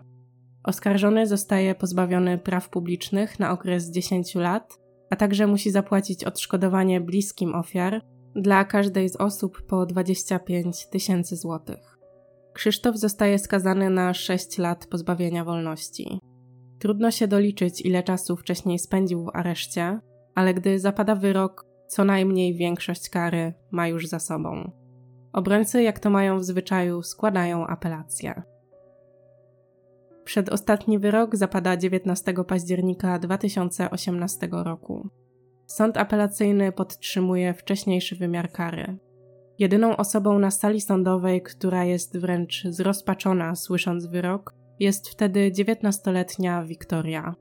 Bardzo przeżywa, że ojciec prawomocnie zostaje skazany na karę dożywocia. Ostatnią deską ratunku dla Mariusza jest kasacja. Obrona trzyma się argumentacji, że kluczowy dowód w sprawie, czyli zeznania oskarżonego, nie powinny być brane pod uwagę ze względu na zarzuty, którymi obciążył on później policjantów. Sąd Najwyższy rozpoznaje sprawę 24 lutego 2021 roku, a ogłoszenie wyroku zapowiada na 3 marca. Termin nie zostaje dotrzymany, ponieważ 3 marca sędzia Antoni Bojańczyk ogłasza, że sąd podjął decyzję o ponownym otwarciu przewodu kasacyjnego. Dopiero po kilku miesiącach, 7 lipca 2021 roku, ogłoszono, że kasacja jest odrzucona, a kwestia stosowania przemocy na przesłuchaniu została dokładnie przebadana już w poprzednich postępowaniach. Stało się więc pewne, że Mariusz będzie odsiadywał karę we wcześniej zasądzonym wymiarze. Na temat procesu sądowego to tyle. Wspólnie przeszliśmy przez te 10 lat. Teraz zapraszam Was jeszcze do wysłuchania dodatkowych informacji dotyczących m.in. dwóch największych zagadek tej sprawy.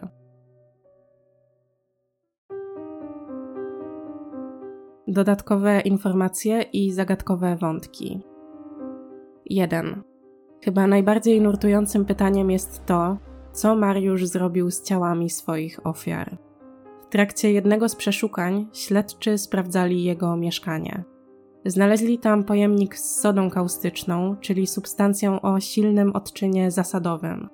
W historii zdarzały się już przypadki sprawców, którzy za pomocą właśnie tej substancji pozbywali się ciał, ponieważ można w niej rozpuścić zarówno tkanki miękkie, jak i kostne. Gdy policjanci zapytali biegłych, jak można rozpoznać miejsce, gdzie rozpuszczono zwłoki, oni odpowiedzieli, że będzie tam jedynie podwyższona zasadowość gleby. 2. Mówiłam wam, że jeszcze w tym samym roku, gdy Zbigniew i Ola zostali zamordowani, spłonął domek w Półtusku. Strażacy przeszukując teren działki, natrafili na wannę. Wanna nie była w żaden sposób uszkodzona, pożar wybuchł w środku, a ona stała na zewnątrz. Wanna do dość wysokiego poziomu była wypełniona odchodami gołębi. Czy to przypadek? W takiej ilości raczej nie. Według biegłych odchody gołębi i soda mają taki sam odczyn. Przez to po przebadaniu zawartości wanny, nawet jeśli zostały tam jakieś resztki żrącej substancji, nie można ich było zidentyfikować i użyć jako dowodu w sprawie. 3. Ola podobno nigdy nie wspominała Małgorzacie, że Mariusz zastrasza ją i Zbigniewa. Być może ze względu na ich słabe stosunki bała się, że matka i tak jej nie uwierzy. Jednak czy to możliwe, aby Małgorzata faktycznie nic nie wiedziała i niczego nie zauważyła? W zakresie dwóch ostatnich morderstw może i tak, wszystko mogło się dziać gdzieś poza nią. Natomiast w zakresie morderstwa byłego męża i córki, tu w niektórych źródłach pojawiają się wątpliwości. Jako motyw podawany jest przede wszystkim żal do Zbigniewa za to, jak ją traktował, gdy byli małżeństwem. Z kolei na Ole mogła być zła, ponieważ córka się od niej odwróciła i nigdy nie zaakceptowała Mariusza. Poza tym mogło jej zależeć na pieniądzach, albo była pod tak dużym wpływem nowego partnera, że przestała dbać o kogokolwiek innego. Można by pewnie prowadzić długie rozważania na ten temat, jednak w ostateczności Małgorzacie niczego nie udowodniono, a w świetle prowadzonego postępowania jest niewinna. I cztery. Henryk oraz ksiądz Piotr po latach zostali oficjalnie uznani za zmarłych, natomiast Zbigniewa i Ole do dnia dzisiejszego można znaleźć w policyjnej bazie osób zaginionych. Jeżeli doceniasz moją pracę i chcesz wesprzeć dalszą podcastową działalność, możesz postawić mi kawę na Buy Coffee Link znajduje się w opisie.